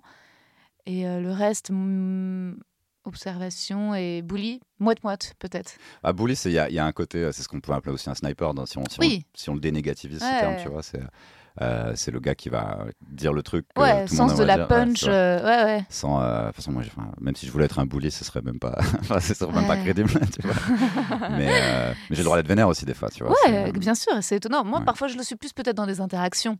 ouais. Je suis dans des interactions, il faut s'entailler, avoir la notion de ce qui peut, tu vois. Ça, c'est un truc que, que c'est vrai que tu apprends, qui me terrorisait au départ et que maintenant j'apprécie. Ah, sur parler au public, tu veux dire? Ouais. Bah, en plus, si tu le fais de, à ton spectacle où les gens ont payé pour te voir, Voilà. Enfin, c'est quand même une bienveillance assez. euh, Complètement. assez enfin, moi, j'ai fait deux représentations de mon spectacle, glo- globalement. Alors que je ne fais jamais d'impro euh, dans les plateaux. Euh, bah là c'est là c'est marrant parce qu'ils sont là ils sont contents d'être là euh. Donc ça y est, t'as eu ta première au point? Euh, ouais j'ai fait la deuxième hier Alors, ça s'est passé comment? Bah c'est cool hein. de toute façon je suis content des blagues et les gens sont contents d'être là c'est juste bah maintenant faut que les gens viennent quoi C'est génial, c'est génial. Bah, t'avais du monde quand même non j'ai j'ai, euh, c'est c'est pas bah, c'est- j'ai pas le meilleur créneau du monde et c'est pas la meilleure période possible Ouais, donc c'est une période très difficile. je suis pas sûr que je peux arriver à plus d'un tiers de salle Ouais. sur les 10 dates que je vais faire Bah, c'est déjà bien, un tiers de salle. très content Un tiers, ça fait une quarantaine de personnes Ouais. Ouais, trentaine. ouais c'est ça Ouais. Et euh, non non moi je suis, je suis, je suis content c'est vrai que bon bah bien Trentaine au point, en vrai, ça fait tout le bas, quoi. Ouais. C'est euh, non moi ce qui m'a toujours en plus enfin ce qui m'a toujours l'idée de faire bon bah je m'installe et maintenant je le fais pendant trois ans et je sors pas de Mm. Paris euh, à un moment je vais en tournée devant des yeux et, Mm. après je refais un spectacle moi ça c'est pas du tout comme ça que j'ai envie de vivre ce métier parce que Ouais. c'est ça m'ennuie en fait ça me stimule pas ça, ça m'excite pas quoi Euh, mais euh, faire il n'y a pas dates, que des yeux en province, hein. ça dépend comment est vendu le spectacle Ouais. parce que si tu le vends via une mairie tu vas avoir les Ah abonnés et tu vas avoir littéralement 50 vues et j'ai rien contre les personnages âgés évidemment mais non mais sérieux c'est des gens avec qui je m'entends très bien dans la vraie vie si tu veux mais euh, mais leur leur capacité à être de bons spectateurs ils sont vraiment au premier rang euh, les bras croisés et même s'ils trouvent ça formidable ils vont pas vraiment le vocaliser Mm. et on se fait chier quoi et en plus on a l'impression qu'on prend un four Et, Ouais, euh, moi il y avait des vieux là vendredi soir, genre je sais pas, 60, 75 enfin un groupe de vieux quoi. Mais ils étaient plutôt réactifs, ils, étaient, ils riaient pas mal, ils riaient ah assez bah il y en a qui sont de bonne Il y humeur en a aussi qui hein. sont de bonne humeur, il y en a qui au contraire, il y en a qui ont beaucoup d'humour. Il y en a qui ont, justement, il y en a parmi les vieux, l'avantage c'est qu'ils sont vraiment pas du tout woke. Mais tant mieux, parce que parfois ils ont une espèce de rire gras décomplexé Ouais, qui est moins le rire surveillé que notre jeunesse bobo parisienne qui doit Ah oui, faire ouais. valider la blague par 150 000 Bien filtres de est-ce que c'est problématique ou pas, tu vois? Ouais, non, mais je suis content. euh, Si je fais mon spectacle au point virgule et qu'il y, a, euh, et qu'il y a des personnes âgées dans la salle, je suis très content. Mm. Euh, mais c'est vrai qu'en faisant des premières parties de beaucoup d'artistes qui partent en tournée, qui jouent dans des salles entre 500 et 1000, on va dire, quand c'est vendu par. à- quand c'est vendu à une mairie pour Mm. beaucoup d'argent, euh, bah, tu vas voir les abonnés qui viennent voir tout ce qu'il y a. Donc, ils sont allés voir Fabrice Lucchini la semaine dernière et, euh, Ouais. et là, ça va être quelqu'un d'autre. Et, et, euh, et c'est en fait leur appréciation du, du spectacle, elle est peut-être genre idéale dans- à l'intérieur de eux, mais nous on le voit pas et on se sent jugé. Et euh, les gens cool, ils sont au. Et, euh, Et de toute façon, on a toujours des publics anti et des publics favoris et ça varie tout le temps. On est tout le temps en train de se dire Ah, eux, je les déteste. En fait, ça, j'adore. Euh, parfois, tu vois, moi, je suis là, ah, euh, ah, je sais plus, à un moment, j'étais dans un truc de Ah, gna gna, les bobos, ils sont coincés. Et puis, alors, tu vois, et puis tu fais une scène et ça cartonne. Hier soir, j'étais. Ils sont où les bobos à Paris? Eh Non, bah, ils sont au Motel Comedy Club. Ah ouais. Attends, je- je- ça sature un peu quand je parle des fois. Je peux, si tu veux, je peux Ah, baisser un hein. peu le son de ton micro. Ouais, parfois, ton- il faut pas être trop proche du Il faut micro. pas que ton audio soit trop. euh, Ouais, t'inquiète, mais c'est parfait. Au motel, t'as dit euh, Ouais, au motel, le, le plateau de Hugo Gertner et Thomasy. Et euh, dans le 11e passage Josset, métro Le Dru-Rollin, c'est les dimanches à 19h.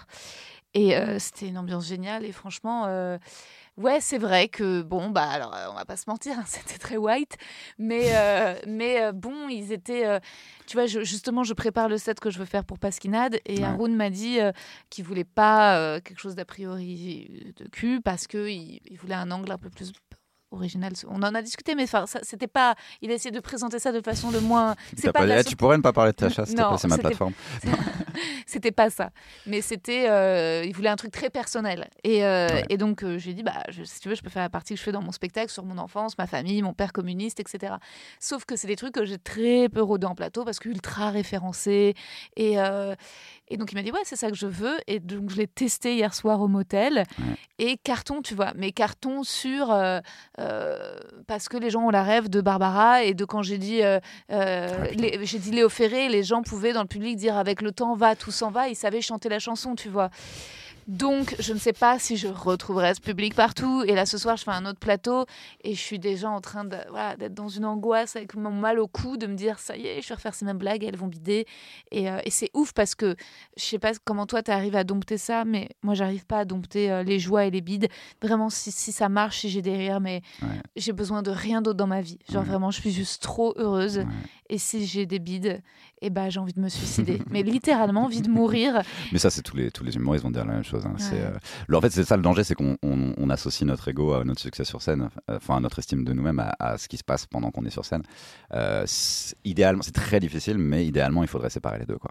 Euh, et juste voir ça comme, bah, c'est une suite de mots que j'ai dit qui a pas marché ce soir. euh, Ouais. Tu peux, tu peux l'étudier comme un scientifique, tu vois, le- pourquoi ça a merdé, comme un crash. Bah, et et c'est vrai qu'on c'est nous, quoi. Donc, mais euh, pas vraiment, justement, c'est ça le problème, c'est que t'as beau mettre l'audio, etc. Ouais. En fait, en gros, moi, mon spectacle, je sais toujours que ça va bien se passer, mais Mhm. c'est les plateaux, et notamment, t'imagines les, les plateaux et les, et les, et les captas télé que j'ai pu faire récemment, ou les trucs où, tu vois, en effet, tu vois, des, des vieux, ouais. euh, et, euh, et puis des pas qui, qui aiment pas le stand-up, qui, et qui, qui me regardent, et tout ce que je leur dis, mais il y a rien, il a rien qui fait écho, et c'est même pas que ça les fait pas rire, c'est parfois ils me regardent méchamment, ils comprennent pas, ils pensent que je les... Enfin, et, et la rencontre se fait pas, et au lieu Ça de me dire, bon, bah, c'est ce public, Ouais.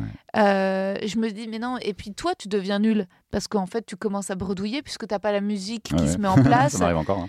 et euh, ouais, c'est vrai, ça t'arrive encore. Ah ouais, moi, c'est jamais été naturel pour moi de monter sur scène et de parler Mhm. au public. C'est, euh, Ouais. Pour le coup, j'ai joué dans des groupes, mais je jouais de la basse et, euh, et je sautais partout et puis c'était cool. Mais, euh, mais Mhm. tout seul, avec mes mots et ma personnalité, c'est lourd. Et euh, quand tu sens qu'ils t'aiment pas, euh, bah, Ouais. ça, ça, réveille la partie en toi qui t'aime pas non plus. Et du coup, Exactement. je le savais, j'en étais sûr. Exactement. Quand ils t'aiment pas, ça réveille en toi la partie en toi. qui Tu sais, je peux t'aime faire pas. une blague qui, cartonne tous les soirs et le soir où je la fais, où elle marche pas du tout, je fais en même temps, vous avez raison, elle est nulle. Mais ouais. Tu vois. En fait, le problème du bide chez les humoristes, c'est qu'on a déjà tellement d'autodétestation en nous Ouais. que ça vient surligner ça. Enfin, ça confirme vient- ce que tu pensais de toi. ça en fait. confirme. en fait, à chaque fois que tu as un rire, tu as Ah, bah finalement, je suis pas si Voilà, tant de la ça. merde que Ouais. ça. Non, il y a- après, j'ai eu des phases un peu dépressives où, euh, où Mhm. je cartonnais et je ne ressentais rien. C'est vrai. Avec des blagues euh, que j'aimais bien, qui étaient récentes. hein, C'était pas du, du pilote automatique, tu vois. Mais c'était juste genre, euh, pff, ça va tellement pas que même ça, ça, ça suffit pas, quoi. Ah. Et, euh, mais j'avais quand même la satisfaction de me dire, au moins j'ai bien fait mon travail. Et euh, il y a quand même toujours la victoire un peu, tu sais, jeux vidéo ou, Ouais. ou genre un panier au basket, genre, Ouais. eh, je l'ai quand même mis ce panier, tu vois. Mais il y, a des- y a des phases où j'étais un peu genre, ok, j'en ai à foutre, en fait, tu vois. Et comment t'as fait pour sortir de cette dépression? Euh, comment j'ai fait? Bah en fait à un moment c'est devenu euh, genre tellement chaud que le corps, enfin c'est Ouais. c'est même devenu genre dans mon corps quoi, tu vois. Et là je me suis dit bon, euh, c'est un peu comme ça qu'on développe des tumeurs. Ouais. donc donc si- enfin, en gros je me suis dit on va trouver une solution quoi. Et, T'es allé voir un psy? Non non j'ai pris des vitamines et, euh, et, euh, Juste des vitamines? Non mais en fait l'idée c'était tu peux aussi très vite, euh, tu sais comment dire. euh, Des re- antidépresseurs sinon? Non, enfin, c'est que des trucs que j'ai essayé quand j'étais plus jeune et j'ai pas eu une très bonne expérience. Mais euh, l'idée de recadrer un peu ta réalité, tu vois, et de, Ouais. de peut-être, bah, quitte à s'isoler un petit peu plus, euh, tu sais, se protéger un peu de quelques, de, quelques de trucs, de trucs qui font chier, quoi. Mm. Euh, Enfin, de dire en gros, c'est. euh, Enfin, c'est entièrement ma responsabilité, donc qu'est-ce qu'on fait? Et à partir de là, les solutions finissent par finalement arriver assez vite, tu vois. Puis euh, l'avantage, c'est qu'en plus, j'ai euh, 35 ans, donc, enfin, même à l'époque, j'étais un peu plus jeune, mais euh, c'est plus simple quand tu es un peu plus âgé d'avoir des solutions, euh, tu vois. alors. Parfois, il y a des solutions concrètes. Ouais. tu te dis, ah, ce lieu est toxique. En fait, Ouais. les gens ne me veulent- pas du bien. En fait, je vais plus mettre les pieds là-bas parce que je me rends compte que ça me détruit un peu à chaque fois. Ouais. Ça, c'est des choses qui peuvent euh, se faire. Mais après, il y a des il y a des choses plus profondes euh, et c'est pour s'en sortir, c'est compliqué. Mais euh, Mais euh, c'était un peu vraiment, euh, à partir du moment où je me disais, ok, enfin, c'était vraiment genre, comment je change ma perception de, de ma réalité, de ma vie, de- des choses autour de moi. Euh, c'était aussi accepter beaucoup de choses, c'est-à-dire que tu, tu te prends un certain nombre de faits dans la gueule qui te Mhm. montrent un peu comment le monde fonctionne et c'est pas très joli et il y a une Mhm. phase de oh putain et après De tu fais bon bah dégoût, c'est ouais. comme ça quoi tu vois Et, euh, ouais, je vois ce que tu veux dire. Tout te dégoûte en fait. Le monde te dégoûte et le, le monde est fait. euh, Bah, t'as Ouais. l'impression que c'est limite euh, l'inverse de c'est toujours les gentils qui gagnent, c'est toujours c'est l'inverse. toujours en les fait. méchants C'est- qui C'est toujours gagnent. les gens qui ont triché, qui ont Ouais. intimidé, qui ont marché sur la gueule des gens, et tu fais bon, moi, qu'est-ce que j'ai envie de. j'ai pas Ouais. envie de me battre, tu vois. Et après, tu fais bon, bah, on est, on est, encore, on est quand même là, Ouais. tu vois, j'ai encore un corps qui fonctionne, tu vois. Hmm. Euh, pas Et les relations d'amour aussi font beaucoup de mal. Moi, c'est ça qui peut me plonger dans des états de tristesse infinie. Ouais, bah, c'est pour ça que j'ai arrêté. hein. enfin, arrêté, je sais pas, mais euh, je sais pas quelle aurait été ma vie sentimentale sans le stand-up. C'est vrai que ça, même au niveau de l'emploi du temps, c'est compliqué en fait. C'est vrai. donc, euh, et puis euh, c'est un truc où bah, c'est ta carrière, quoi. C'est pas Ouais, un mais en même temps, euh, ça nourrit aussi vachement. Parfois, t'as envie de te dire, putain, il faut qu'il se passe un truc dans ma vie là, vite fait, en ce moment, pour pouvoir écrire, avoir l'impulsion, avoir. C'est quand même un super. Et moi, je crée euh, ces trucs-là. Je me paye des ouais. voyages, je rencontre, Ouais. je parle à des gens dans la rue. je- J'essaie de. Quand je peux pas, pendant tout le Covid, bon, bah, je peux pas sortir, mais comment je nourris mon cerveau quand même. Donc, bah, Mhm. je sais pas, je vais regarder des vidéos d'histoire pendant 5 heures sur YouTube et essayer de comprendre un peu le monde. Tu, c'est à toi de nourrir ton ton cerveau, tu vois, et, de vivre des expériences. ouais. C'est vrai que, mais des fois, elles t'arrivent pas naturellement, donc c'est à toi de les provoquer un petit peu, je pense. Bah, je trouve que les expériences euh, amoureuses, euh, moi, m'aident bien pour écrire. Pourquoi? Parce que euh, souvent, euh, bah, t'expérimentes un peu la honte. Et j'ai l'impression que c'est le sentiment de départ pour moi pour écrire. C'est pas Ouais. plus- C'est pas tellement la peine, c'est un peu la honte. C'est un sentiment un peu d'humiliation de quelque chose que. Et, et tu te dis, waouh, il faut que j'en parle en fait. Et euh, parce que c'est le seul moyen d'e- d'exorciser. De rire de soi et d'être là, euh, j'avoue, euh, c'est chaud, tu vois. Ah, et oui, et d'avoir ouais. un peu honte de moi, un peu honte de ce qui s'est passé. Ah, moi, c'est mon mode par défaut, donc c'est- c'est pas un truc auquel je me dis. euh, J'ai pas forcément besoin d'avoir des Ouais. plus de relations pour avoir déjà honte de, de celle d'avant, tu vois. Bah, parfois, si. En tout cas, la confrontation. Mais bon, parfois, ça pourrait bien se passer. hein, Ça pourrait. euh, Mais parce, parce que t'aimes aimes bien le conflit et que du coup ça. Enfin, je sais pas. Enfin, c'est pas un truc que je sais de toi, Ouais. mais au niveau des relations, c'est vrai que je- il y a beaucoup de gens, ils sont dans des relations qui ont l'air de plus ou moins tenir, mais où, où ça s'engueule tout le temps. J'aurais Ouais. jamais la patience pour ça. Ah non, moi, j'aurais jamais la patience non plus. Non, non, moi, je crois que, franchement, si je trouvais quelqu'un qui me posait, euh, je, vraiment, je, je le ferais direct et de façon simple. Euh, peut-être que ce qui est bizarre, c'est que j'ai du, peut-être, je sais pas si c'était comme moi, du mal à accueillir ou à laisser de la place. Euh, je pense que je suis très solitaire et que, résultat, les, les gens qui, euh, qui m'aiment ou qui me veulent du bien, bah, j'ai peut-être tendance à être un peu parano, à pas trop y croire ou à me dire de toute façon ça va s'arrêter, ça va finir. Ouais. Et, euh, et les gens qui me veulent du mal, leur dire Ah, mais t'es un connard, lâche-moi. Ouais, ça, ça décrit un peu comme je, comme je suis aussi. ouais. c'est très dur quoi de trouver un semblant de mais et c'est pour ça aussi cela dit que j'adore la camaraderie entre humoristes j'ai l'impression que pour il y a un truc quand même qui est top parce que tu il y a aucune pression d'engagement. Tu te retrouves toujours un peu par hasard. Tu sais jamais qui est sur le line-up. Tu as toujours ce plaisir d'être là Ah, salut. Et euh, sans ce moi je enfin tu vois ce, ce côté de se donner rendez-vous pour boire un je verre. fais plus ça, moi. c'est fatigant ça. Tu vois t'es là en fait pas en fait j'ai pas le temps. Ça prend toujours du temps sur un- autre chose du Ouais. travail tu vois. je le fais parce qu'entre meufs entre copines il faut le faire tu vois. C'est- comme ça que ça fonctionne l'amitié entre femmes. Tu te fixes des déjeuners ou des Ouais. cafés tu le fais et t'es contente de le faire parce que c'est hyper important. Mais même c'est vrai que j'ai du mal à, à comment dire? Je trouve que la camaraderie entre humoristes c'est un truc hyper cool c'est vrai que c'est un truc hyper Bah ouais, cool ouais, en fait, moi, c'est ça qui m'intéresse aussi dans, Ouais. dans le stand-up, c'est l'aspect, euh, l'aspect euh, culture, tu sais, Ouais, culturel comme le hip-hop ou le punk, ou des trucs comme ça, et l'aspect communautaire qui va aussi avec, tu vois. Mhm. Euh, moi, c'est toujours ça qui m'a intéressé. C'est vrai que souvent, quand j'ai des incompréhensions avec des collègues sur euh, comment, sur notre, la- notre perception du métier, c'est vraiment parce qu'ils en ont rien à foutre de ça, en fait. Ils Ouais, sont juste là pour euh, briller sur scène, euh, encaisser. ouais. Et même si c'est pas du tout cynique ou quoi, mais bon, bah, ils ont leur rire, ils sont contents, et ensuite ils ont leur thune, et puis après ils rentrent chez eux, et, le reste, ils en ont rien à foutre, tu vois. Et c'est comme ça qu'eux aussi, ils peuvent arrêter de faire des plateaux. Et, euh, bah, je peux respecter ça parce que bah, chacun vit sa vie comme il veut, tu vois. Mais, euh, mais moi, c'était vraiment l'aspect, ouais, on, est, on fait partie d'un mouvement culturel un peu, tu vois, un truc qui. Euh, mais c'est parce que je faisais un peu ça avec la musique, tu sais, je jouais dans des caves. euh, Et tu crois pas que c'est l'influence des Euh. États-Unis aussi? C'est qu'on les voit faire ça en toi. Moi, j'étais, euh, tu vois, on a tous les deux, j'imagine, été amoureux de la série Louis, où tu Ouais. vois les, les soirées au Comédie Cellar, et ensuite quand tu vois les podcasts américains où ils s'invitent les uns les autres, Ouais. tu as ce sens du, du sentiment d'une famille. Moi, je pense que aussi.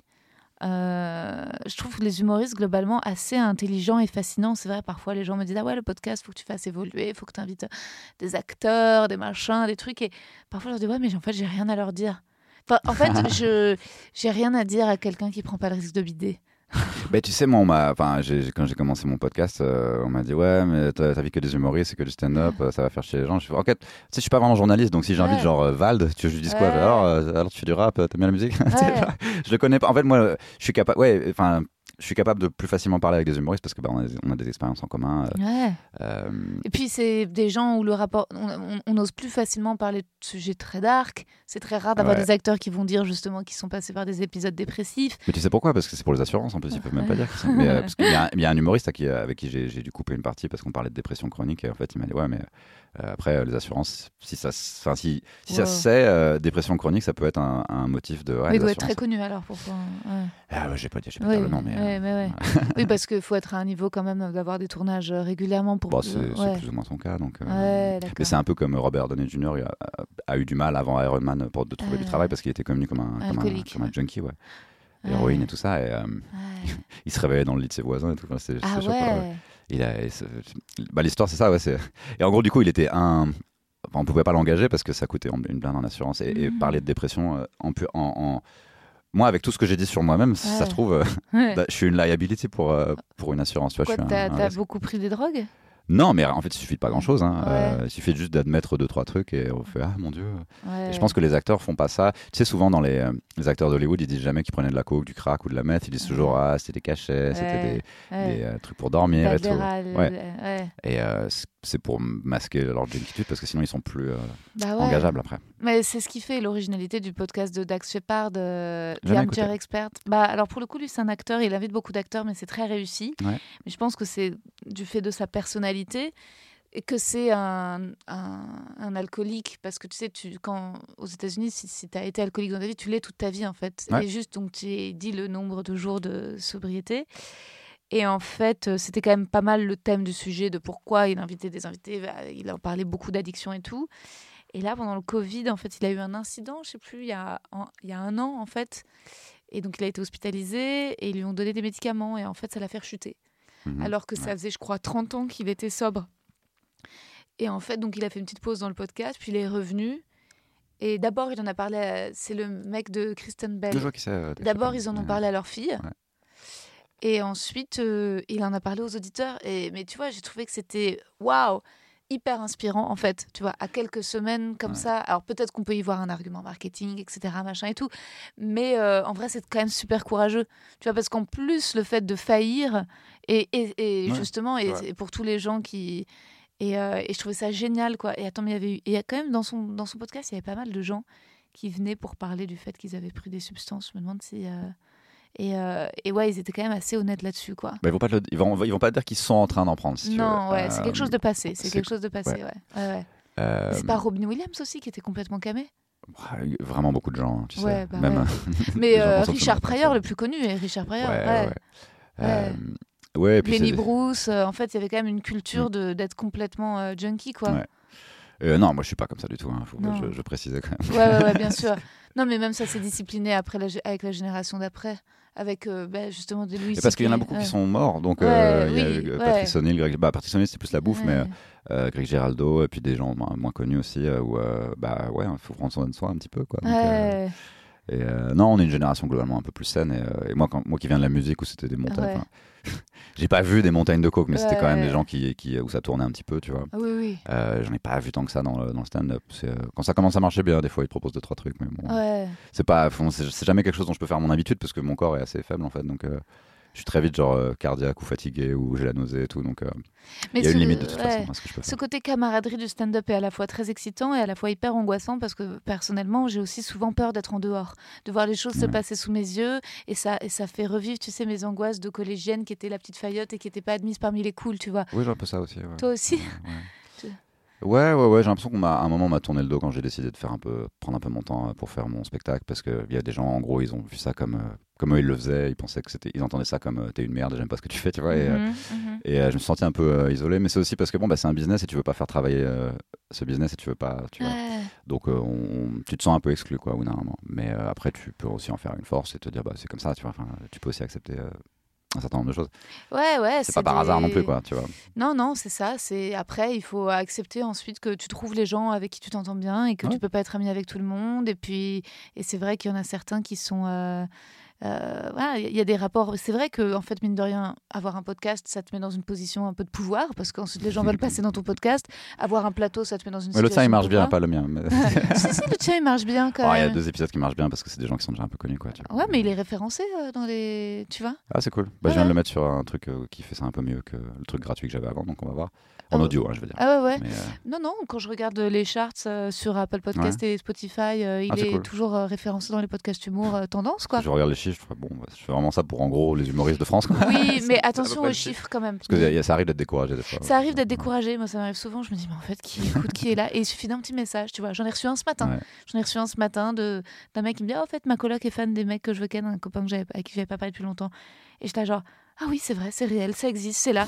et tu vois j'ai trouvé le, le courage de faire mon post euh, où je dis je lance le plateau et tout parce que je me disais bah en fait si ça fait plaisir, c'est pas toute seule moi dans ma tête qui. euh, Oups, ça fait quand même un certain temps qu'il marche plutôt bien ton podcast. quand même. oui, oui, oui, non, non, non, non, c'est sûr, il marche bien. Après, ça reste, euh, c'est pas non plus du level de, euh, j'en sais rien, tu vois. Euh, quand tu, je participe à un autre podcast en tant que Ouais. chroniqueuse, qui est un podcast Spotify, et là, euh, en effet, tu vois que c'est. Ah bah, ils vont le euh, mettre partout hein, si bah c'est le oui, leur. oui, ils sont, ils sont dans les top charts. Et tant mieux, Ouais. c'est très cool. Je suis ravie. Après, attends, je sais plus, la dernière fois, je discutais avec Louis Dubourg, le sien, qui a Follow 7. Il a accumulé en tout plus de 2 millions de, de, de téléchargements. Oh, non, ça va très bien marcher. c'était un truc, hein. super phénomène, quoi. C'est une légende, il est dans le déni là. mais, Ah euh, J'essaie de lui expliquer. Bah il a fait ouais. une def. Moi, euh, tous les jours, on m'envoie, enfin pas tous les jours, mais Ouais. très régulièrement, on m'envoie. euh, Excuse-moi de te déranger, mais tu sais ce qui devient Louis Dubourg euh, Ouais, c'est étonnant. Je lui dis, t'as fait une sorte de Dave Chappelle en fait, hein, tu disparais. Ouais, genre, ouais, enfin, a il est où. Qu'est-ce qu'il fait Ouais, ouais, c'est vrai. C'est presque une bonne idée d'un point de vue marketing. presque une bonne idée. Ouais, ouais. Bah, c'est respectable de suivre son. En effet, il y en a comme ça dans le stand-up. Il y a quelques mecs, entre guillemets, des, des puristes qui lancent un truc qui marche et puis qui l'arrêtent ou qui, ou qui font les plateaux, Ouais. les plateaux, les plateaux, puis ils ne font pas le spectacle. Mais tu vois, dans ce que tu disais là, euh, c'est faux. Je je suis pas vraiment puriste en Ouais. mode. Parce que puriste, ça voudrait dire euh, je juge tous les gens qui font pas comme moi. ouais. Euh, c'est aussi basé sur ce qui fonctionne pour moi, tu vois, et ce qui Mm. me fait plaisir et ce qui me, Mm. ce qui me met à l'aise. Mm. Euh, mais puriste, ça voudrait vraiment dire, euh, genre, tu sais, puriste, élitiste, enfin, tous les trucs en liste, Mm. où je fais genre, non, non, faites ce que vous voulez, les gars. En plus, c'est un bise et on essaie tous de gagner du blé. Enfin, tu vois, Ouais. si j'aurais largement fait mon spectacle plus si j'avais eu un buzz, ce que j'ai essayé de faire, il n'y en a pas eu. Donc, euh, j'ai fait, on va pas se prendre la tête. Mais j'aurais Mm. pris la thune de ouf. Si t'es si Paul Mirabel et que, t'as- et que tu fais pas de spectacle, t'es complètement con. Bah oui, oui, c'est sûr. parce que ça va être rempli pendant 5 ans. Ouais, mais non, moi, j'ai jamais été dans ces positions-là, euh, malgré avoir un peu essayé quand même, hein, on se rend pas compte. Euh, j'ai quand même fait à peu près tout ce que je pouvais pour montrer ma gueule. quoi. Mais, Mais bon. c'est très, c'est, très violent ce phénomène, Paul Mirabel. Je l'adore, je lui veux tout le bien, Ah, je le trouve très fort. Mais, euh, mais c'est vrai que résultat, tout le monde a son nom à la bouche et que. Bon, moi, j'ai son nom quand je parle de, de bise pour expliquer pourquoi Non, moi j'ai pas fait moi, ça. Quoi, on me mais- dit. Attends, quand est-ce que. Bah alors, je réfléchis, est-ce que j'ai le droit de le dire? Attends, De plus en plus, en effet, c'est vrai que le un podcast faux ça. J'ai fait un plateau, bref. Et, euh, et on m'a dit, ouais, euh, ça serait bien que tu fasses un peu comme Paul Mirabel. Ça veut dire quoi? Bah, exactement. Même lui, il saurait pas te dire non, comment mais il parce qu'ils m'ont dit, ouais, il y aura un peu le public de Paul Mirabel, euh, en gros des familles, en gros des jeunes, des ados. Donc, est-ce que tu peux ne pas être trop trash, tu vois? Ah, Moi, à chaque fois qu'on me dit ça, j'ai Ah, tellement envie de, me de programmez sortir ma teub. non, mais tu vois, c'est clair. En fait, t'as envie de dire, bah, en fait, euh, je vais faire quelque chose qui ressemble à mon Ouais, ouais, spectacle. faut jamais écouter ces gens-là. C'est fatigant. Il faut que les gens comprennent que le stand-up, c'est pas. En fait, tous les divertissements ne sont pas faits pour toute la famille, pour tout le monde, pour les enfants et tout. Oui, oh on les a habitués à faire des comédies pour, euh, pour toute la Ouais. famille parce qu'il faut que ça passe à la télé après pour que ça soit Ouais. financé. Et du coup, euh, ils ont l'impression que quand ils vont avoir un spectacle d'humour, euh, si leur enfant de 11 ans, toutes les blagues sont pas faites pour lui, euh, c'est nous qui avons tort. Non, il faut Ouais. éduquer les gens. Enfin, tu vas pas, tu vas pas amener ton fils voir, je sais pas, Ouais. Die Hard, C'est Non, des-. Fight Club. Ouais. tu sais, il faut, il faut savoir. Et puis, parce que nous, ça nous oblige du coup à parler à, comme si on parlait à Ouais, des enfants. quoi. Moi, je parle à des adultes. hein, je bah oui, moi aussi, je parle à des adultes, hein, sinon je fais un spectacle de marionnettes. Bah, c'est ça. C'est clair. Et c'est qui les, les humoristes que tu préfères aux États-unis qui t'ont donné C'est donné- comme la musique, ça devient très- tellement compliqué quand tu commences à creuser et que tu Ouais, commences à kiffer tout le monde. que Tu vois. Euh, non, mais à, à l'origine, euh, du coup, on peut enlever la, Ouais. la génération des Mark Norman et tout ça. Ouais. Alors, à l'origine, donc en 2011-12, Ouais. c'était vraiment la génération, euh, c'est Louis C.K., Mark Maron. Patton Oswalt. Doc Stano, tous ces gens-là. Et ensuite, au fur et à mesure, ouais, j'adore John Mulaney, euh, Ouais. Nate Bargatze. En fait, Ouais. j'aime aussi vraiment beaucoup de styles. euh, et c'est vrai qu'il y a des. il y a- je peux à la fois kiffer un gars qui dit des trucs euh, limite alors, super sexistes ou super Uh-huh, de droite, uh-huh. juste parce que la vanne est bien et qu'il essaie pas vraiment de me convaincre que j'ai Mm, tort. mm, mm, mm. Et dans l'autre sens, et pareil, euh, différents sujets, des gens qui sont super clean, des gens qui disent pas de gros Mm. mots, des gens qui, où c'est genre immonde ce qu'ils racontent. En fait, c'est comme la musique, j'aime vraiment beaucoup de Ouais, ouais. tout ce qui existe. Quoi, oui, ensuite il y a le savoir-faire, mais c'est vrai que c'est vrai que John Mulaney c'est vraiment très cool. Nate Bargatze, je pas encore tout à fait accroché. Ouais, c'est des. euh, En fait, j'essaie de vraiment. Comment dire C'est. Ça m'intéresse de voir différentes manières de, Mm, parler. Et c'est vrai que quand je kiffe la manière de parler, que je kiffe la. Parfois, c'est la simplicité qui me plaît, tu vois, des trucs comme ça. Euh, mais c'est, euh, je pourrais jamais écouter un type de, de stand-up tout le temps. C'est-à-dire que non. Ouais, si j'ai écouté un truc un peu clean, un peu, euh, Ouais, ouais, ouais. à un moment j'avais envie d'écouter un truc un peu vénère, tu vois. Et c'est, un peu pareil avec la musique aussi, tu vois. Mais globalement, moi, c'est vrai que parfois j'aimais bien. ah, J'ai une, toute une période où, quand j'ai découvert Ali Wong, où j'étais quand même fascinée par, euh, par le, le- ce qui pouvait me choquer. C'est-à-dire le, le côté Ouais. sexuel et le fait de dire un truc, de dire wow. Tu vois, je sais plus, c'était Ali Wong qui parlait de l'anulingus ou quoi. Ouais. Et je me dis, waouh, c'est bien de repousser les limites aussi du. Bah, c'est quand tu découvres ça et que tu, tu savais même pas qu'on pouvait dire ça sur scène en fait. Ouais, exactement. Et en fait, c'est aussi. Les gens se disent, ah, c'est pour choquer. Bah ouais, c'est pour choquer le bourgeois, quoi. Enfin, tu vois aussi. c'est Moi, j'ai aussi- pas le muscle qui est choqué. ouais. J'arrive pas à être offensé ou Moi non plus, mais, mais parfois j'aime bien, j'aime j'aime bien, je- aussi j'aime bien tressaillir en mode oh que la personne a osé, tu vois. Ouais, Quand je sais ça me genre, paraît trop tranquille. Tu vois, Ouais, tu vois. J'aime bien ça, me dire. Ça fait hmm, marrer, quoi. Ouais, ouais, Ça. ça fait marrer. Et c'est vrai que tu te dis, bah finalement, euh, normalement dans un mouvement comme celui à sa naissance, enfin c'est comme quand il y avait euh, un moment, bah euh, Léo Ferré ou Yves Ouais. Montand ou tu vois ou Georges Brassens, enfin tu vois, ils étaient super. Super provocateurs dans leurs paroles et résultat aujourd'hui ah mais tu dis ça pour choquer et alors euh, oui enfin en fait ça c'est en fait il y a aussi quelque chose d'artistique là-dedans Parce que mais le truc, c'est que si on, ouvre, si on a l'air euh, ouvert à ce genre de feedback, on va te le donner. When it comes to your finances, you think you've done it all. You've saved, you've researched, and you've invested all that you can.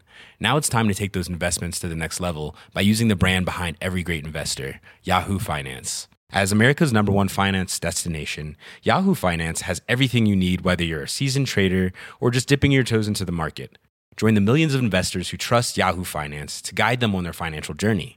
For comprehensive financial news and analysis, visit yahoofinance.com, the number one financial destination, yahoofinance.com. non moi ce qui m'inquiète un peu c'est euh, c'est de plus lire là je suis dans un moment maintenant où tu sais je, je lis plus je m'assomme je tombe je suis KO je dors enfin j'ai plus euh, Bah, si on parle de littérature, c'est quelque chose que j'ai jamais été vraiment été dans, ah ouais? Ouais, dans, dans- dans ma culture. Quoi. Mais, euh, donc, euh, c'est, je lis énormément. tu, de- je- tu devrais tu devrais tu kiffes Welbeck non? Euh, non, Non, pas vraiment, non, non, non. Pff, en fait, il y a un truc qui s'est passé quand j'ai commencé à écrire du stand-up, c'est que j'ai, j'ai vu les, j'ai vu trop de gens qui s'écoutaient écrire quasiment Mm. tous, en Ouais, fait. et même les trucs vrai. qu'on considère comme les classiques, des trucs il y a plusieurs Ouais. siècles. Je fais, mais en fait, c'est boursouflé de style et ça dit un truc qu'aurait pu être dire en une phrase. Et, et- et- et, euh, ça m'a beaucoup moins attiré le, le fluff littéraire, tu vois. Ouais. Euh, et à partir de là, euh, la fiction m'a complètement. Ah bah mon livre va te plaire parce que j'ai totalement enlevé ça. En fait, j'avais tellement peur qu'on croit que j'essayais de bien écrire Ouais. que j'ai écrit un peu comme je parle. C'est ouais, pour moi, c'est ça qui est cool, justement. Je te lis le, je te pose les questions du, du, du questionnaire de Proust. Euh, Ah, c'est le truc de Bernard Pivot, non C'est ça? Euh, Ouais. euh, bah, c'est, c'est Proust qui a créé ce Je suis petit pas spontanément drôle. hein, tu- tu vas non, non, c'est pas être décentes. drôle, t'inquiète. La qualité que tu préfères chez un homme? Vraiment, je sais pas vraiment la différence entre ou l'être humain chez un humain. Euh, écoute, euh, bah, ça va être un gars, mais ouais, tu, bah, l'honnêteté, quoi. Mhm, mais bon, c'est mhm. tout le monde dit ça, non? Pas du tout, non, non. Non, par contre, ce qui est très rigolo, c'est que c'est plus souvent les femmes qui se justifient de donner une mauvaise réponse que les hommes. le principal trait de ton caractère. Euh, C'est très compliqué, ça. Hmm. Je sais pas ce qu'on va dire sympathique. ouais, c'est vrai. Parce que si je dis introverti, je trouve que ça fait un peu psychologie magazine. Ouais. Genre, t'es un peu introverti Oui, parfois, parfois non. Tu vois. Mais, euh, donc je dirais, ouais, c'est un gars sympa, quoi. Ouais. Carrément. Ce que tu apprécies le plus chez tes amis? Bah. T'as pas d'amis C'est vraiment ce que tu appelles ami. Moi, j'aime bien. Je suis plus dans une phase où j'ai plein de potes autour de moi Ouais. et, et j'ai pas vraiment de relation très forte avec eux, mais je suis Mhm. content de les voir. Et, et ils sont pleins, ils sont pleins, ils sont limite dans le monde entier, tu vois. Je trouve ça trop cool. Euh, euh, du coup, c'était quoi ce que, Ce que tu apprécies le plus chez tes amis? Euh, qui sont capables de se foutre de ma gueule sans et que ce soit drôle. Tu Ouais, vois ce que je veux dire? Ouais, Parce qu'en ouais. en fait, il y a des gens, euh, tu sais, en fait, ils ont l'impression qu'ils t'ont vanné, mais en fait, ils t'ont Ouais. juste insulté parce que Ouais. il y a pas la punchline. Donc c'est genre, Ouais. hey, t'es moche. Ouais. Et après, euh, tu le prends mal et ils font, bah, je croyais que t'avais de l'humour. Et euh, c'est un peu comme ça que je choisis mes amis, c'est quand ils font pas ça. Ouais, c'est clair. Ou quand c'est drôle, c'est-à-dire que si Ouais. tu me détruis mais que c'est vraiment marrant, bah ouais, je vais rire, hein, ça m'amuse. Que Ouais. le matériel de stand-up sur moi, c'est- c'est Ouais. c'est cool. Ton principal défaut?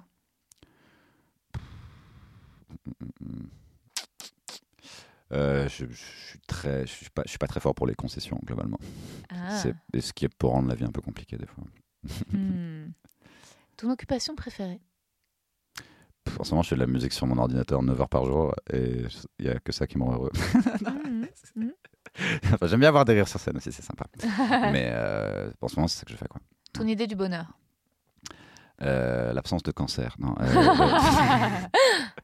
Au bout d'un moment, si tu as l'impression que le bonheur, c'est plus limite un truc de marketing et que en fait, euh, c'est plus important la stabilité que, que le bonheur et le fait d'être Mhm. relativement satisfait, mais pas assez pour rien faire. Euh, le, le bonheur en soi, pour ce qu'on te vend comme le bonheur depuis qu'on est né, pour moi, ça n'existe pas vraiment. Quoi. C'est, euh, tu es plus censé rechercher une espèce de neutralité. Des fois, on me demande comment ça va, je sais pas. je sais pas. Je sais pas poser la question aujourd'hui. Ce qui est plutôt une bonne nouvelle, tu vois. Et pour moi, c'est plus ça qu'il faut, euh, qu'il faut viser. Voilà. Hmm. Quel serait ton plus grand malheur?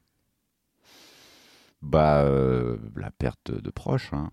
Je crois qu'il n'y a rien d'autre qui m'angoisse plus, a priori. Parce que la perte de moi, on s'en fout, je serais pas là, tu vois. Mais, mais ouais, non, c'est plus ça qui m'angoisse. Où aimerais-tu vivre? Hmm. J'ai l'impression que ça change au fur et à mesure de euh, sais, l'âge et le. Par exemple, euh, là en ce moment, j'ai pas envie d'habiter en Suisse, mais si je pouvais à 60 ans habiter à Genève, je serais très content, tu vois. Après, Mhm. Euh, pareil, court terme, je suis très content d'habiter à Paris, euh, mais long terme, si je fais du stand-up pendant les 20 prochaines années, je peux pas rester dans la même ville tout le temps, quoi. Il faut bouger. Hmm. Donc où est-ce que j'aimerais vivre? À un moment, peut-être que je m'installerai, genre voilà, c'est là, c'est cette ville. c'est- Mais euh, pour l'instant, Paris, c'est plus genre un- une circonstance. Genre, j'ai pas vraiment les moyens de me barrer. C'est là que ça Mhm. se passe. Il y a beaucoup de stand-up, et je Ouais. m'amuse bien. Euh, mais j'aimerais beaucoup. Tu sais, je, je fais les. enfin, tu, tu m'as déjà vu jouer en anglais. fais Hmm. C'est un truc que j'aimerais bien développer aussi parce que ça t'ouvre euh, pas que aux États-Unis et au showbiz Ouais. et à Hollywood, ça t'ouvre vraiment au, reste de la planète. tu vois. Ouais, Et c'est vraiment ouf parce qu'en faisant ça, euh, je me suis rendu compte que putain, je faisais des plateaux. Alors, toi, tu viens d'Argentine, toi, tu viens de Corée, toi, tu es sud-africain. Le public, il y a des Indiens. a- Enfin, pour moi, c'est vraiment cool ça. Je suis, je suis peut-être un sale, un immonde globaliste, mais, mais ça m'intéresse beaucoup plus ça que. Il y a beaucoup de gens en fait en France, ils oublient qu'on est sur une boule bleue qui flotte dans l'es- qui Ouais. flotte dans l'espace et ils pensent que ils se rendent pas compte que la France c'est juste un endroit, un tout petit endroit qui est là, qui a Ouais. pas une, une relevance culturelle énorme en ce moment en plus, et que c'est quand même bien de voir ce qui se passe ailleurs, quoi. Grave. Ce que tu détestes par-dessus tout. Bah, euh, les gens qui font semblant d'être ce qu'ils ne sont pas. Et euh, ce, que tu, ce que je déteste, c'est surtout qu'on s'en rend pas compte tout de suite. Tu vois. Et qu'il faut euh, affiner ton flair euh, au fur et à mesure que tu vieillis, tu vois. Et, et en plus, ces gens-là profitent. euh, du coup, c'est jamais moi qui vont essayer de baiser maintenant, ça va toujours des, des gamins, quoi. Des- Ouais. C'est ça que je déteste le plus. C'est exploiter la vulnérabilité des autres. Et, Hmm. Voilà. Comment aimerais-tu mourir? Hmm. Bah, je sais pas si c'est possible, tu sais, l'idée de mourir dans son sommeil. Ah ouais. Est-ce que vraiment ça fait pas mal? Mais, Parce que moi, j'ai pas du tout peur de la mort en soi, de plus exister, mais c'est le truc, le moment avant, en fait, qui me fait flipper. Donc. Euh, idéalement, euh, vite et sans douleur. Mais bon, ça, c'est, on rêve tous de ça, quoi, tu vois. de- dans ton si, si c'est possible de mourir dans son sommeil sans se rendre compte qu'on est en train de mourir, euh, Ouais. euh, bah, idéal. Je pense que c'est ça l'idéal, en vrai. Ok. Et enfin, ton état d'esprit actuel? Bah, le Covid, ça m'a un peu baisé. Donc, j'essaie de, j'ai l'impression de repartir un peu à zéro de, dans la vie, en fait. Voilà. Genre tout, financièrement, sentimentalement, mentalement, tout. Donc, c'est là où j'en suis là. Tu vois, Merci. Ah, tu m'as demandé, là Ouais, c'est génial. Non, non, mais c'est vrai, tu veux développer? T'as eu une histoire d'amour qui s'est mal passée pendant le Covid? Euh, non, j'en ai eu plusieurs euh, avant tout ça qui, Qui se sont arrêtés à cause du. Covid? Non, non, pas Ah. du tout. Non, non. Non, c'est plus une, une série d'expériences euh, très peu satisfaisantes qui m'ont plongé dans une sorte de dépression, genre qui a duré genre les trois années avant le Covid. Ensuite, j'ai réglé un peu ce problème, mais il y a eu le Covid. Et, Ouais. et ça a complètement niqué mes économies aussi. Ouais. c'est et ma, ma, enfin, je suis déjà pas, euh, socialement, c'est toujours un peu compliqué euh, Mhm. pour moi de regarder, regarder les gens dans les yeux et tout, mais euh, le fait d'avoir été 8 mois dans un 15 mètres carrés sans parler à personne, c'était. euh, je suis encore en train de réapprendre à être une personne en société, tu vois. Et les gens, je sais, ils sont vexés parce qu'ils ils me disent bonjour et c'était pas assez dans mon champ de vision, donc je les ai ignorés. Après, ils font, Ouais, tu m'as mis un vent. En fait, je sais plus du tout comment gérer ces trucs-là. ouais. Euh, limite, je m'énerve ou non. je- tu peux avoir un peu d'empathie pour euh, ce qu'on Ouais. a tous vécu, en fait, parce Ouais. que apparemment, j'ai l'impression d'être le seul à pas faire semblant que c'était cool.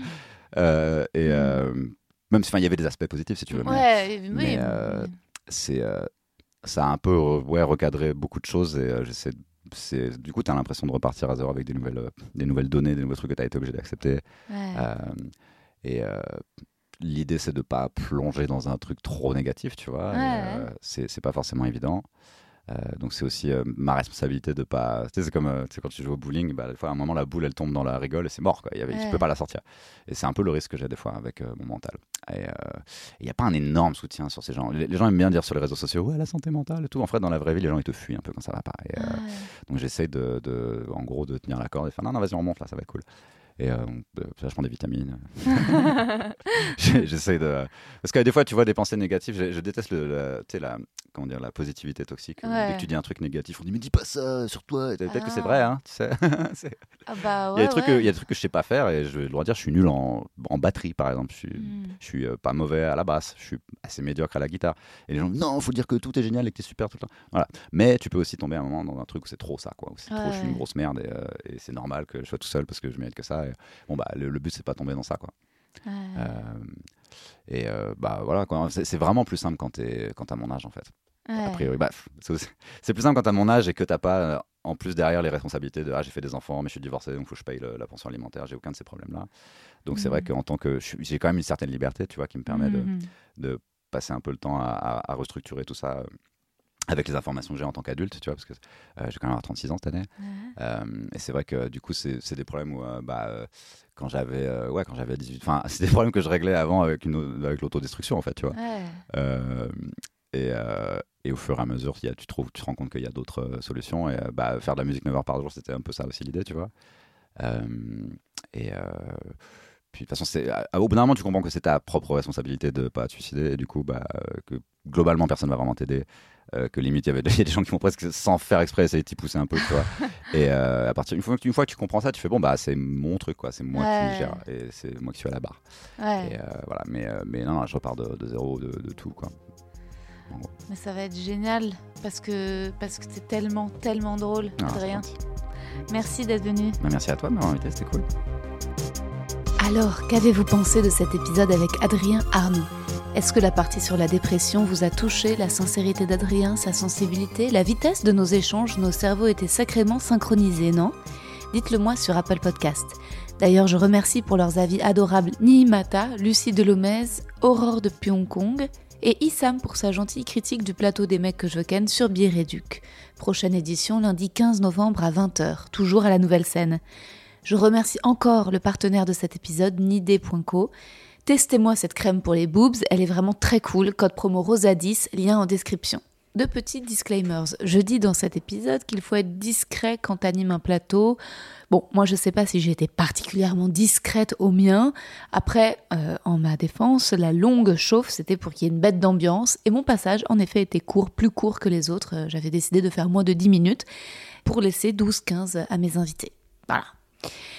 Et concernant les captas télé, euh, dont je me suis beaucoup plaint avec Adrien euh, pendant l'épisode, je dirais en note positive que je suis OK avec celle euh, du Teva Comedy Show qui est sur ma chaîne YouTube, OK avec celle du Tarmac qui est sur leur chaîne YouTube, et normalement, très très très plus que OK avec celle de Pasquinade Daroun. Ça s'est vraiment très bien passé, le tournage. Donc j'espère, voilà, elle devrait sortir en, en janvier 2022, je crois, et, et j'ai- hâte de voir le résultat et, hâte de la partager. Voilà. Euh, que vous dire d'autre? Je voulais vous raconter un truc en fait, parce que c'est quelque chose que j'ai raconté dans le podcast Hotline, un peu à l'improviste en fait. C'était l'épisode euh, avec Marion Seclin en fait. C'était un épisode où on parlait un peu de, MeToo, euh, du milieu du cinéma, de ce qu'on voulait montrer ou pas à l'image, de la représentation. On parlait de la représentation du sexe dans les films, au cinéma, dans les séries. Et puis, eh ben, je me suis souvenu d'un truc. euh, auquel j'avais évidemment pensé euh, au moment de l'écriture de mon livre, parce que vous verrez que j'ai pas mal parlé de mon parcours de comédienne, que j'ai lié à mon parcours de femme, à mon parcours de femme amoureuse. Et euh, en fait, voilà, je me suis souvenu dans l'épisode d'Outline de quelque chose qui m'est arrivé, que je n'ai pas raconté dans mon livre, j'ai raconté d'autres choses. C'est pas quelque chose de très grave, c'est quelque chose que j'ai re-raconté un peu depuis dans un interview pour le podcast d'Alexis Le Rossignol avec Blonde ou je sais pas quoi. Et je me dis que c'est bien que je le dise dans Les mecs que je veux ken. Si vous êtes là en fin d'épisode, voilà. En fait, quand j'avais quoi 24, 20, 24, 25 ans Euh, Ouais, à peu près. Je sortais de. J'avais joué au théâtre de l'Odéon.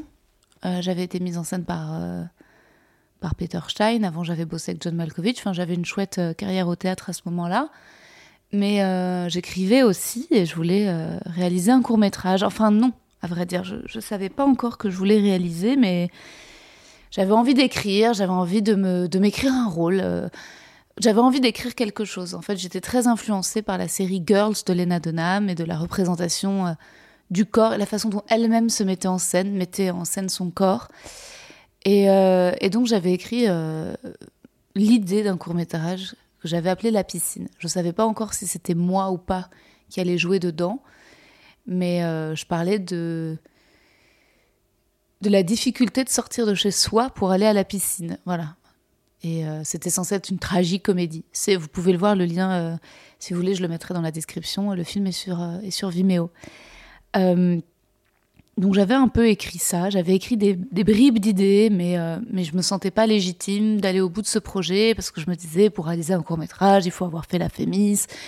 Moi, j'ai pas fait la Fémis. euh, bon, euh, et puis, euh, et puis, à l'époque, quelques années auparavant, j'avais travaillé en Angleterre. J'étais partie vivre à Londres. Et à Londres, j'avais travaillé avec un dialogue coach, un mec, pour améliorer mon accent. Je bossais la journée dans une boutique et le soir, je prenais des cours avec ce mec pour me dire que j'allais avoir un accent anglais extraordinaire. Et euh, quelques mois plus tard, je pars en vacances l'été en Italie et j'écris à ce dialogue coach. Voilà, je lui souhaite de bonnes vacances et je lui dis que moi aussi je, je pars. Je lui raconte que je pars en Italie. Et il me dit Ah, bah si tu es en Italie, tu peux faire ce stage. C'est un stage avec des Anglais et des Américains autour de l'écriture. Ça te permettra peut-être de développer euh, ton projet, la piscine. Et il se trouve que c'était vraiment pas très cher euh, bah, par rapport ren- la renommée des intervenants. Je me dis, bah écoute, euh, allons-y. Euh, et donc après mon voyage à Sienne, avec un ami de l'époque, j'avais, je, m'étais inscrite pour ce stage. J'essaie de pas faire trop longue l'histoire parce que peut-être que finalement j'en sais rien, je la raconterai. Peut-être que je la raconterai dans le tome 2 des mecs que je veux ken. Peut-être qu'elle me reviendra. Peut-être qu'il faudra lui donner plus d'espace à cette histoire. Euh, Pendant ce stage, j'ai développé mon projet de court métrage et j'ai trouvé la confiance grâce à des mentors euh, anglais, américains, australiens, des écrivains, des scénaristes qui m'ont donné énormément confiance en moi et m'ont enlevé cette idée de la tête de la fémis en me disant fais-le, euh, fais ton, écris-le, va jusqu'au bout de l'histoire. Et puis euh, il y avait une, et je suis restée amie avec certaines d'entre elles, euh, Joanna Murray Smith, Olivia, Olivia Hatrid, et euh, elle m'avait donné plein de très bons conseils sur les endroits de poésie à trouver, les plans qui servent à rien. C'est marrant parce qu'on avait un, un, un coach, euh, James V. Hart, qui était super, mais qui parlait beaucoup de cohérence, de continuité, de narration. Et Olivia et Joanna étaient plus sur les incidents, ce qui se passe, et qui, et qui sert pas forcément à la narration, mais qui apporte au film. Bref, c'était passionnant, j'étais passionnée, j'étais la plus jeune, la plupart étaient plus âgés, avaient au moins la trentaine, euh, voire la quarantaine, voire la cinquantaine. Et euh, j'étais tombée amoureuse euh, pendant cette semaine-là d'un jeune homme qui, lui, me... il s'était passé quelque chose finalement le dernier soir, mais c'est pas c'est pas ça le, ce que je veux vous raconter. Ce que je veux vous raconter, c'est hum, qu'en fait, pendant ce stage, il y avait un réalisateur américain et euh,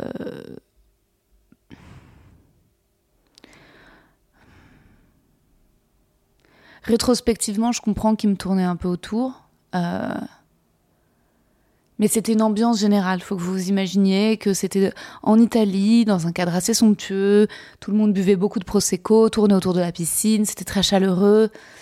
Et, euh, et c'est vrai qu'il peut-être qu'il me, me, tournait un peu autour, mais, mais j'étais jeune et j'étais peut-être moins consciente qu'aujourd'hui de euh, voilà quoi de aujourd'hui je vois à des kilomètres les intentions d'un gars euh, quand même. Euh, j'arrive beaucoup mieux à lire. Là c'était flou quoi. C'était un peu flou. Je et en fait, ce, ce, réalisateur avait, avait fait des films assez connus. Hein. Il était assez renommé et il sortait d'un divorce. Donc il était là, mais il n'était pas coach, il n'était pas là, il était là. Il était même pas intervenant en fait. Il était là parce qu'il connaissait des gens et qu'il se remettait d'un divorce très pénible. Et il était ami avec tout le monde et il allait mal. Il était un peu, euh, un peu en dépression et tout le monde, euh, c'était très à l'américaine. Les gens bourrés faisaient un speech au début de chaque dîner en parlant de choses très intimes et euh, un truc qu'on qu aurait du mal à imaginer en France, euh, mais qui moi m'exaltait en fait. Et, et vous devez l'imaginer. En plus, j'ai aussi une fascination pour les États-Unis. Euh, D'épisode en épisode, j'en parle tout le temps. Il se trouve que ce réalisateur m'avait proposé euh, pendant le stage, à la toute fin, de me dire si tu veux, je réaliserai ton court métrage. Et moi, j'étais là, bah oui, ah bon, mais. Enfin, je venais à peine d'aboutir, de finir l'idée de ce petit court métrage sur une nana qui, euh, voilà, qui veut aller à la piscine mais va pas à la piscine. Et je me disais pas, ce, réalisateur hollywoodien va pas réaliser mon, mon court métrage, c'est absurde. Mais il m'avait dit si, si, on reste en contact. Et puis en effet, je, je m'étais dit ça se trouve c'est des paroles en l'air, voilà, c'est du bullshit. Et non, à la rentrée, on, on commence à se faire des séances, voilà, on échange des mails, on se fait des séances Skype. Et euh, il me dit qu'il veut réaliser mon court métrage. Et je, lui demande pourquoi, parce que je comprends pas. Et il me dit non, que ça lui fait plaisir de revenir à des projets plus indépendants, des projets européens, que lui veut quitter Los Angeles, qu'il veut s'installer à Londres, et qu'il aimerait faire des choses à Paris, et que pour lui ça lui permet d'avoir un pied là-bas, et euh, voilà, d'être dans un, nouvel, euh, un nouveau moment de sa carrière. Donc bon, il me persuade que, que ça a un intérêt pour lui aussi. Euh, ok, je lui dis bon bah j'en parle un peu autour de moi d'ailleurs. J'en parle à mon père et à mon agent qui trouvent ça un petit peu bizarre parce qu'ils me disent un réalisateur américain, t'auras pas les si c'est pas un projet français, t'auras pas de subvention en France. Enfin, ça, ça, ça va être compliqué pour un court métrage. Donc j'avais un petit scepticisme, euh, mais bon, mon père est jamais très encourageant à la base, donc bon, je, je discutais, je continuais les discussions, et en fait, le réalisateur américain de séance Skype en séance Skype, j'avais l'impression qu'il partait un peu dans des délires. Il voulait pareil un chef-op, qui un chef-op de gars qui avait fait des films d'action, alors que moi je me disais non, le but c'est de faire simple, léger, qu'on tourne ça, enfin vite, sans sous. Euh, parce que c'est une comédie et que, et que je m'étais dit il y aura pas de subvention vu que lui est américain donc il faut faire ça de façon légère quoi. Et en fait au fur et à mesure qu'on travaillait sur le scénario qui pourtant était plus ou moins terminé, abouti, il revenait avec des idées un peu délirantes euh, de euh, oui euh, il faudrait qu'en fait on te voit qu'il y ait l'image de ton rêve, de ton fantasme quand tu es dans la piscine et qu'on te voit nager, Enfin, des trucs euh, qui auraient coûté très cher et puis qui euh, euh, qui correspondait pas du tout à ce que j'avais écrit. Donc bon, je, je doutais, euh, je me disais mais euh, je le sens pas. Et en même temps, je me disais est-ce que je suis pourri gâtée Est-ce que je suis une princesse? J'ai quand même la chance d'avoir quelqu'un euh, comme ça qui s'intéresse à moi. Ça n'arrive pas souvent. Pour une fois que je suis choisie, que quelqu'un, pourquoi, euh, pour- voilà, pourquoi j'irais pas? Mais j'étais euh, en conflit. Et puis surtout, il y avait autre chose, c'est que quand il euh, se connectait sur, euh, sur Skype, il était torse nu. Et je me disais, bon, bah, il fait chaud aux États-Unis, voilà. Euh, je, je trouvais, j'avais, j'avais pas capté que c'était un peu chelou. euh. Et puis parfois, il me faisait des compliments sur, euh, sur mon apparence, sur ma photogénie, mais jamais au point que ce soit fou, quoi. C'était juste. Alors, il parlait un peu du, rapport du réalisateur à l'actrice, mais ça restait. ça restait normal et puis de temps en temps il avait une petite bonne idée par par une petite bonne idée comique où je me disais ah si en fait c'est intéressant et et bon au final euh, au final je retourne en Angleterre je sais plus pourquoi je me demande si c'était pas le tournage du du film de Frears je sais plus où. bref je me retrouve à aller à Londres et à dormir chez des amis que j'avais rencontrés au stage, qui m'hébergent et euh, chez qui je passe quelques jours.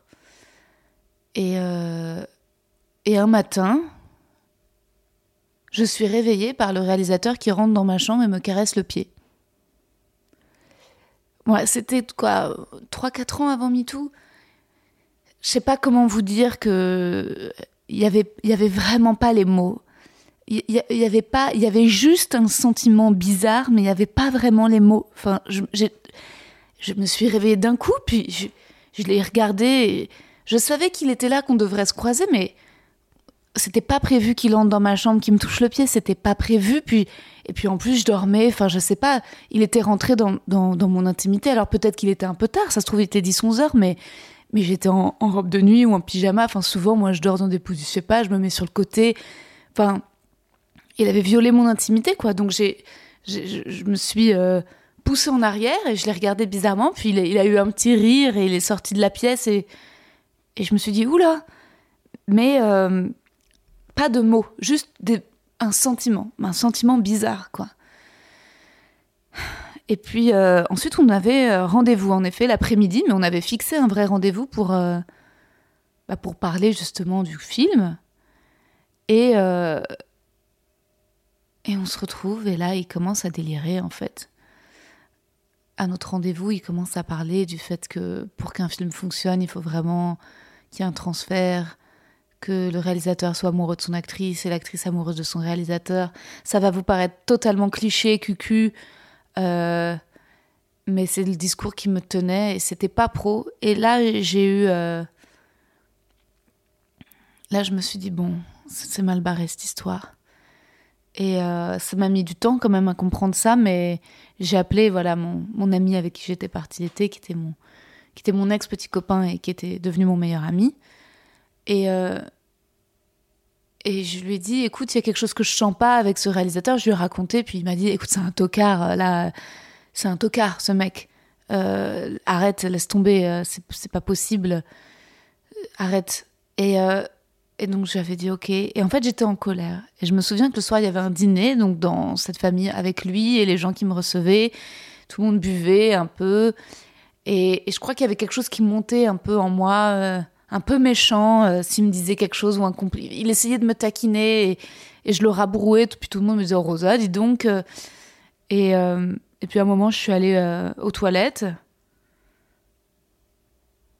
Et je m'en suis pas rendu compte. Il est, monté les escaliers, il a, il m'a suivi, puis il a essayé de rentrer aux toilettes avec moi, quoi.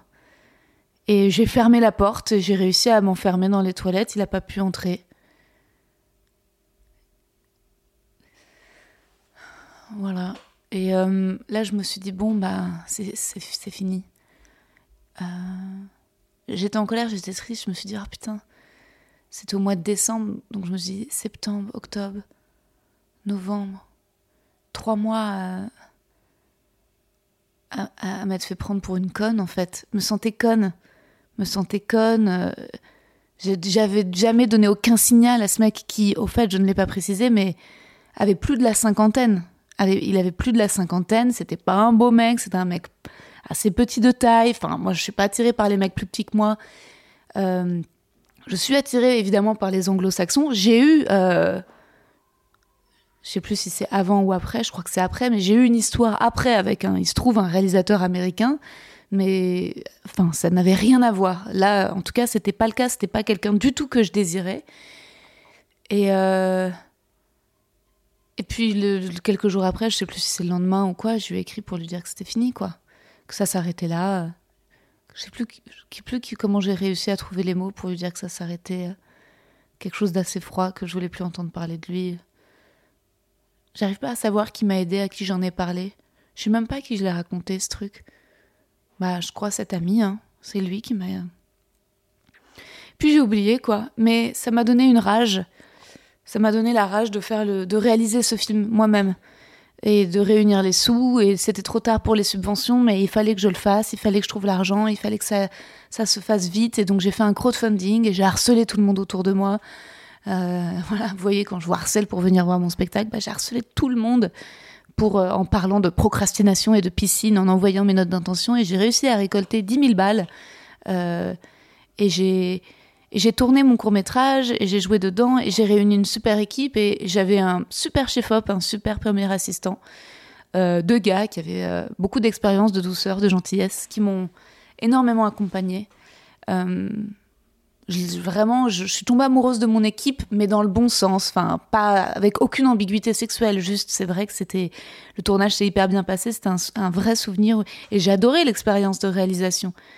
Euh, et puis en fait, j'ai enfoui cette histoire avec ce gars parce qu'il y en a eu tellement, à vrai dire, de mecs relous, de réalisateurs chelous, de gens dans le milieu qui sont. Il y en a eu plein, quoi. En fait. Euh, il y en a eu plein d'histoires comme ça. Ça n'a rien d'exceptionnel. c'est une parmi. Euh, oh je veux dire, c'est. Et en fait, j'ai de la chance. Il n'est pas rentré dans les toilettes avec moi ce soir-là. Euh, et on pourrait dire, euh, et c'est ce que voilà, qu'il était un peu ivre. le lendemain, les amis, limite, les gens chez qui j'étais m'ont dit un peu que quand même j'étais dure, qu'il fallait que je sois compréhensive parce que c'était un homme en plein divorce. De toute façon, le monde allait au secours de ces hommes-là. Hein. Et en fait, j'ai pas réussi à mettre de mots. Et euh, c'est pour ça que peut-être parfois vous me trouvez un peu insistante sur les questions du féminisme dans cet épisode avec Adrien ou de manière générale, mais tout ça pour dire qu'en fait moi MeToo a, a changé ma vie, ça a changé ma vie, ça a changé ma vie, j'ai trouvé les mots en fait. agresseur, harcèlement, dérapage, intrusion, violer l'intimité, et même au-delà de la zone grise, juste abus en fait, abus de confiance, abus d'autorité. Tout d'un coup, il y a eu plein de voilà, plein de mots. Euh, et c'est vrai que récemment, j'avais la discussion avec quelqu'un qui, je sais pas pourquoi, qui, disait du mal d'Adèle Haenel, qui disait ouais, elle est partie des Césars parce que euh, parce qu'elle était dégoûtée de pas avoir eu le César de la meilleure actrice. Et ça me paraissait tellement cruel de dire ça. Elle est partie parce qu'elle supportait pas en fait, qu'elle avait pas envie d'être dans cette salle qui remet euh, le prix à Polanski après qu'il y ait une douzième accusation dans ces circonstances, dans ce moment, au moment où il y a MeToo. Et, et et en plus, le courage qu'elle a eu, Adèle Haenel, de, de, voilà, de raconter à Mediapart ce qui lui est arrivé, c'est-à-dire qu'un réalisateur, quand elle était euh, adolescente, soulève son t-shirt et lui caresse les seins, c'est hyper courageux parce que euh, parce que tout le monde dira ah bah c'est rien, ah bah c'est il y a tellement plus grave. Et puis il y a toujours plus grave et il y a toujours des gens qui ont moins de chance, il y a toujours des gens qui viennent de milieux moins privilégiés, mais en fait elle a quand même osé parler de quelque chose qui justement en fait qui euh, qui est bien sûr évidemment moins grave que le viol, mais qui traumatise en fait et qui fait perdre confiance et qui. Euh, euh, je sais pas quelle conclusion j'ai à donner là-dessus en fait. Euh, je sais pas en quoi tout ça a compliqué mon rapport aux hommes, mais ça l'a compliqué, bien sûr. Ça l'a compliqué. D'être actrice et hétéro et. Euh, et attirés par des hommes parfois de pouvoir et puis parfois pas du tout attirés et puis parfois eux sentant euh, leur volonté de d'imposer quelque ça euh, le fait de me sentir proie comme ça ça bien sûr que ça a vraiment ça m'a dégoûté et c'est sûr et c'est ce qui fait qu'aujourd'hui je suis tellement soulagée de faire du stand-up parce que parce que j'ai aussi associé ça au métier d'actrice quoi et que même si euh, ouais, voilà il y a du sexisme sur les sur les line-up, il y a moins de nanas qui sont tout ce qu'on veut, tout ce qu'on pourra reprocher au milieu du stand-up. Mon Dieu, enfin c'est rien par rapport à à ce qu'on subit en tant qu'actrice. C'est rien. C'est de la discrimination, on n'est pas programmé, on nous dit parle pas de ci, parle pas de ça, habille-toi comme ci, habille-toi comme ça. Euh, euh, voilà, il y, a plein d'injonctions, plus ou moins ringardes, il y a plein de. Mais Enfin, il n'y a pas. Euh, en tout cas, je, non, il n'y a pas cet environnement. Euh, et. Euh, et parfois, je crois que ce que je me disais, c'est que toutes les femmes vivent ça. Et en fait, non aussi. Je rencontre des amis, justement mes amis d'Hotline, voilà, qui sont plus ou moins journalistes, chroniqueuses. Parfois, au détour d'une conversation, je balance un truc comme ça, hop, il m'est arrivé ça, un relou. Et, elles me font prendre conscience que non, ça en fait beaucoup des relous, en fait. Ça en fait beaucoup des situations comme ça que j'ai vécues. Et en fait, c'est propre au métier d'actrice. Et là, ça sort, vous voyez, il y a des articles du Monde sur le MeToo Théâtre. Et bien sûr, il y a des gens qui vont dire Et alors, les femmes de ménage Et alors, bien sûr, et dans le milieu des avocats, vous croyez pas que. Bien sûr, mais je vous jure qu'en en discutant avec mes amis en tant que comédienne, j'ai quand même. Il y a un pourcentage. Euh, voilà. au point qu'on les oublie. Enfin, au point qu'il faut s'en souvenir de ces. Et j'ai pas de conclusion. Euh, je vous laisse partager ça dans mon podcast parce que euh, je vous fais confiance. Euh, parce que c'est à moi, voilà, c'est mon podcast, c'est ma parole, c'est moi qui décide. Je sais pas si c'était le meilleur épisode pour le faire, mais comme voilà, j'ai trouvé qu'on avait fini l'épisode sur une teinte très sincère et et plus sensible et plus personnel, je me suis dit que voilà, c'était peut-être le moment de vous, de vous confier ça. J'en tire non plus aucune fierté. Enfin, je veux dire, c'est pas. Euh, j'ai pas encore tous les mots euh, et c'est rien de grave. Euh, rien de grave. Il y a rien de grave. Et. et les gens changent et les gens évoluent. Et peut-être que si je lui parlais à cet homme, si je lui disais voilà, ça j'ai pas supporté. Ça se trouve, il se confondrait en excuses et il serait trop mal et il, et il, se rendrait compte que je suis pas la seule personne à qui il a fait ça et il écrirait à plein d'autres filles et, et, si jamais il me demandait pardon, j'aurais aucune raison de pas lui de pas lui pardonner parce que ça se trouve lui non plus peut-être avant MeToo ne se rendait pas compte que son comportement était toxique et s'inscrivait euh, voilà dans une dans des habitudes euh, enfin voilà c'est complexe euh, c'est des sujets complexes, mais euh, merci de m'avoir écouté. Je vous embrasse.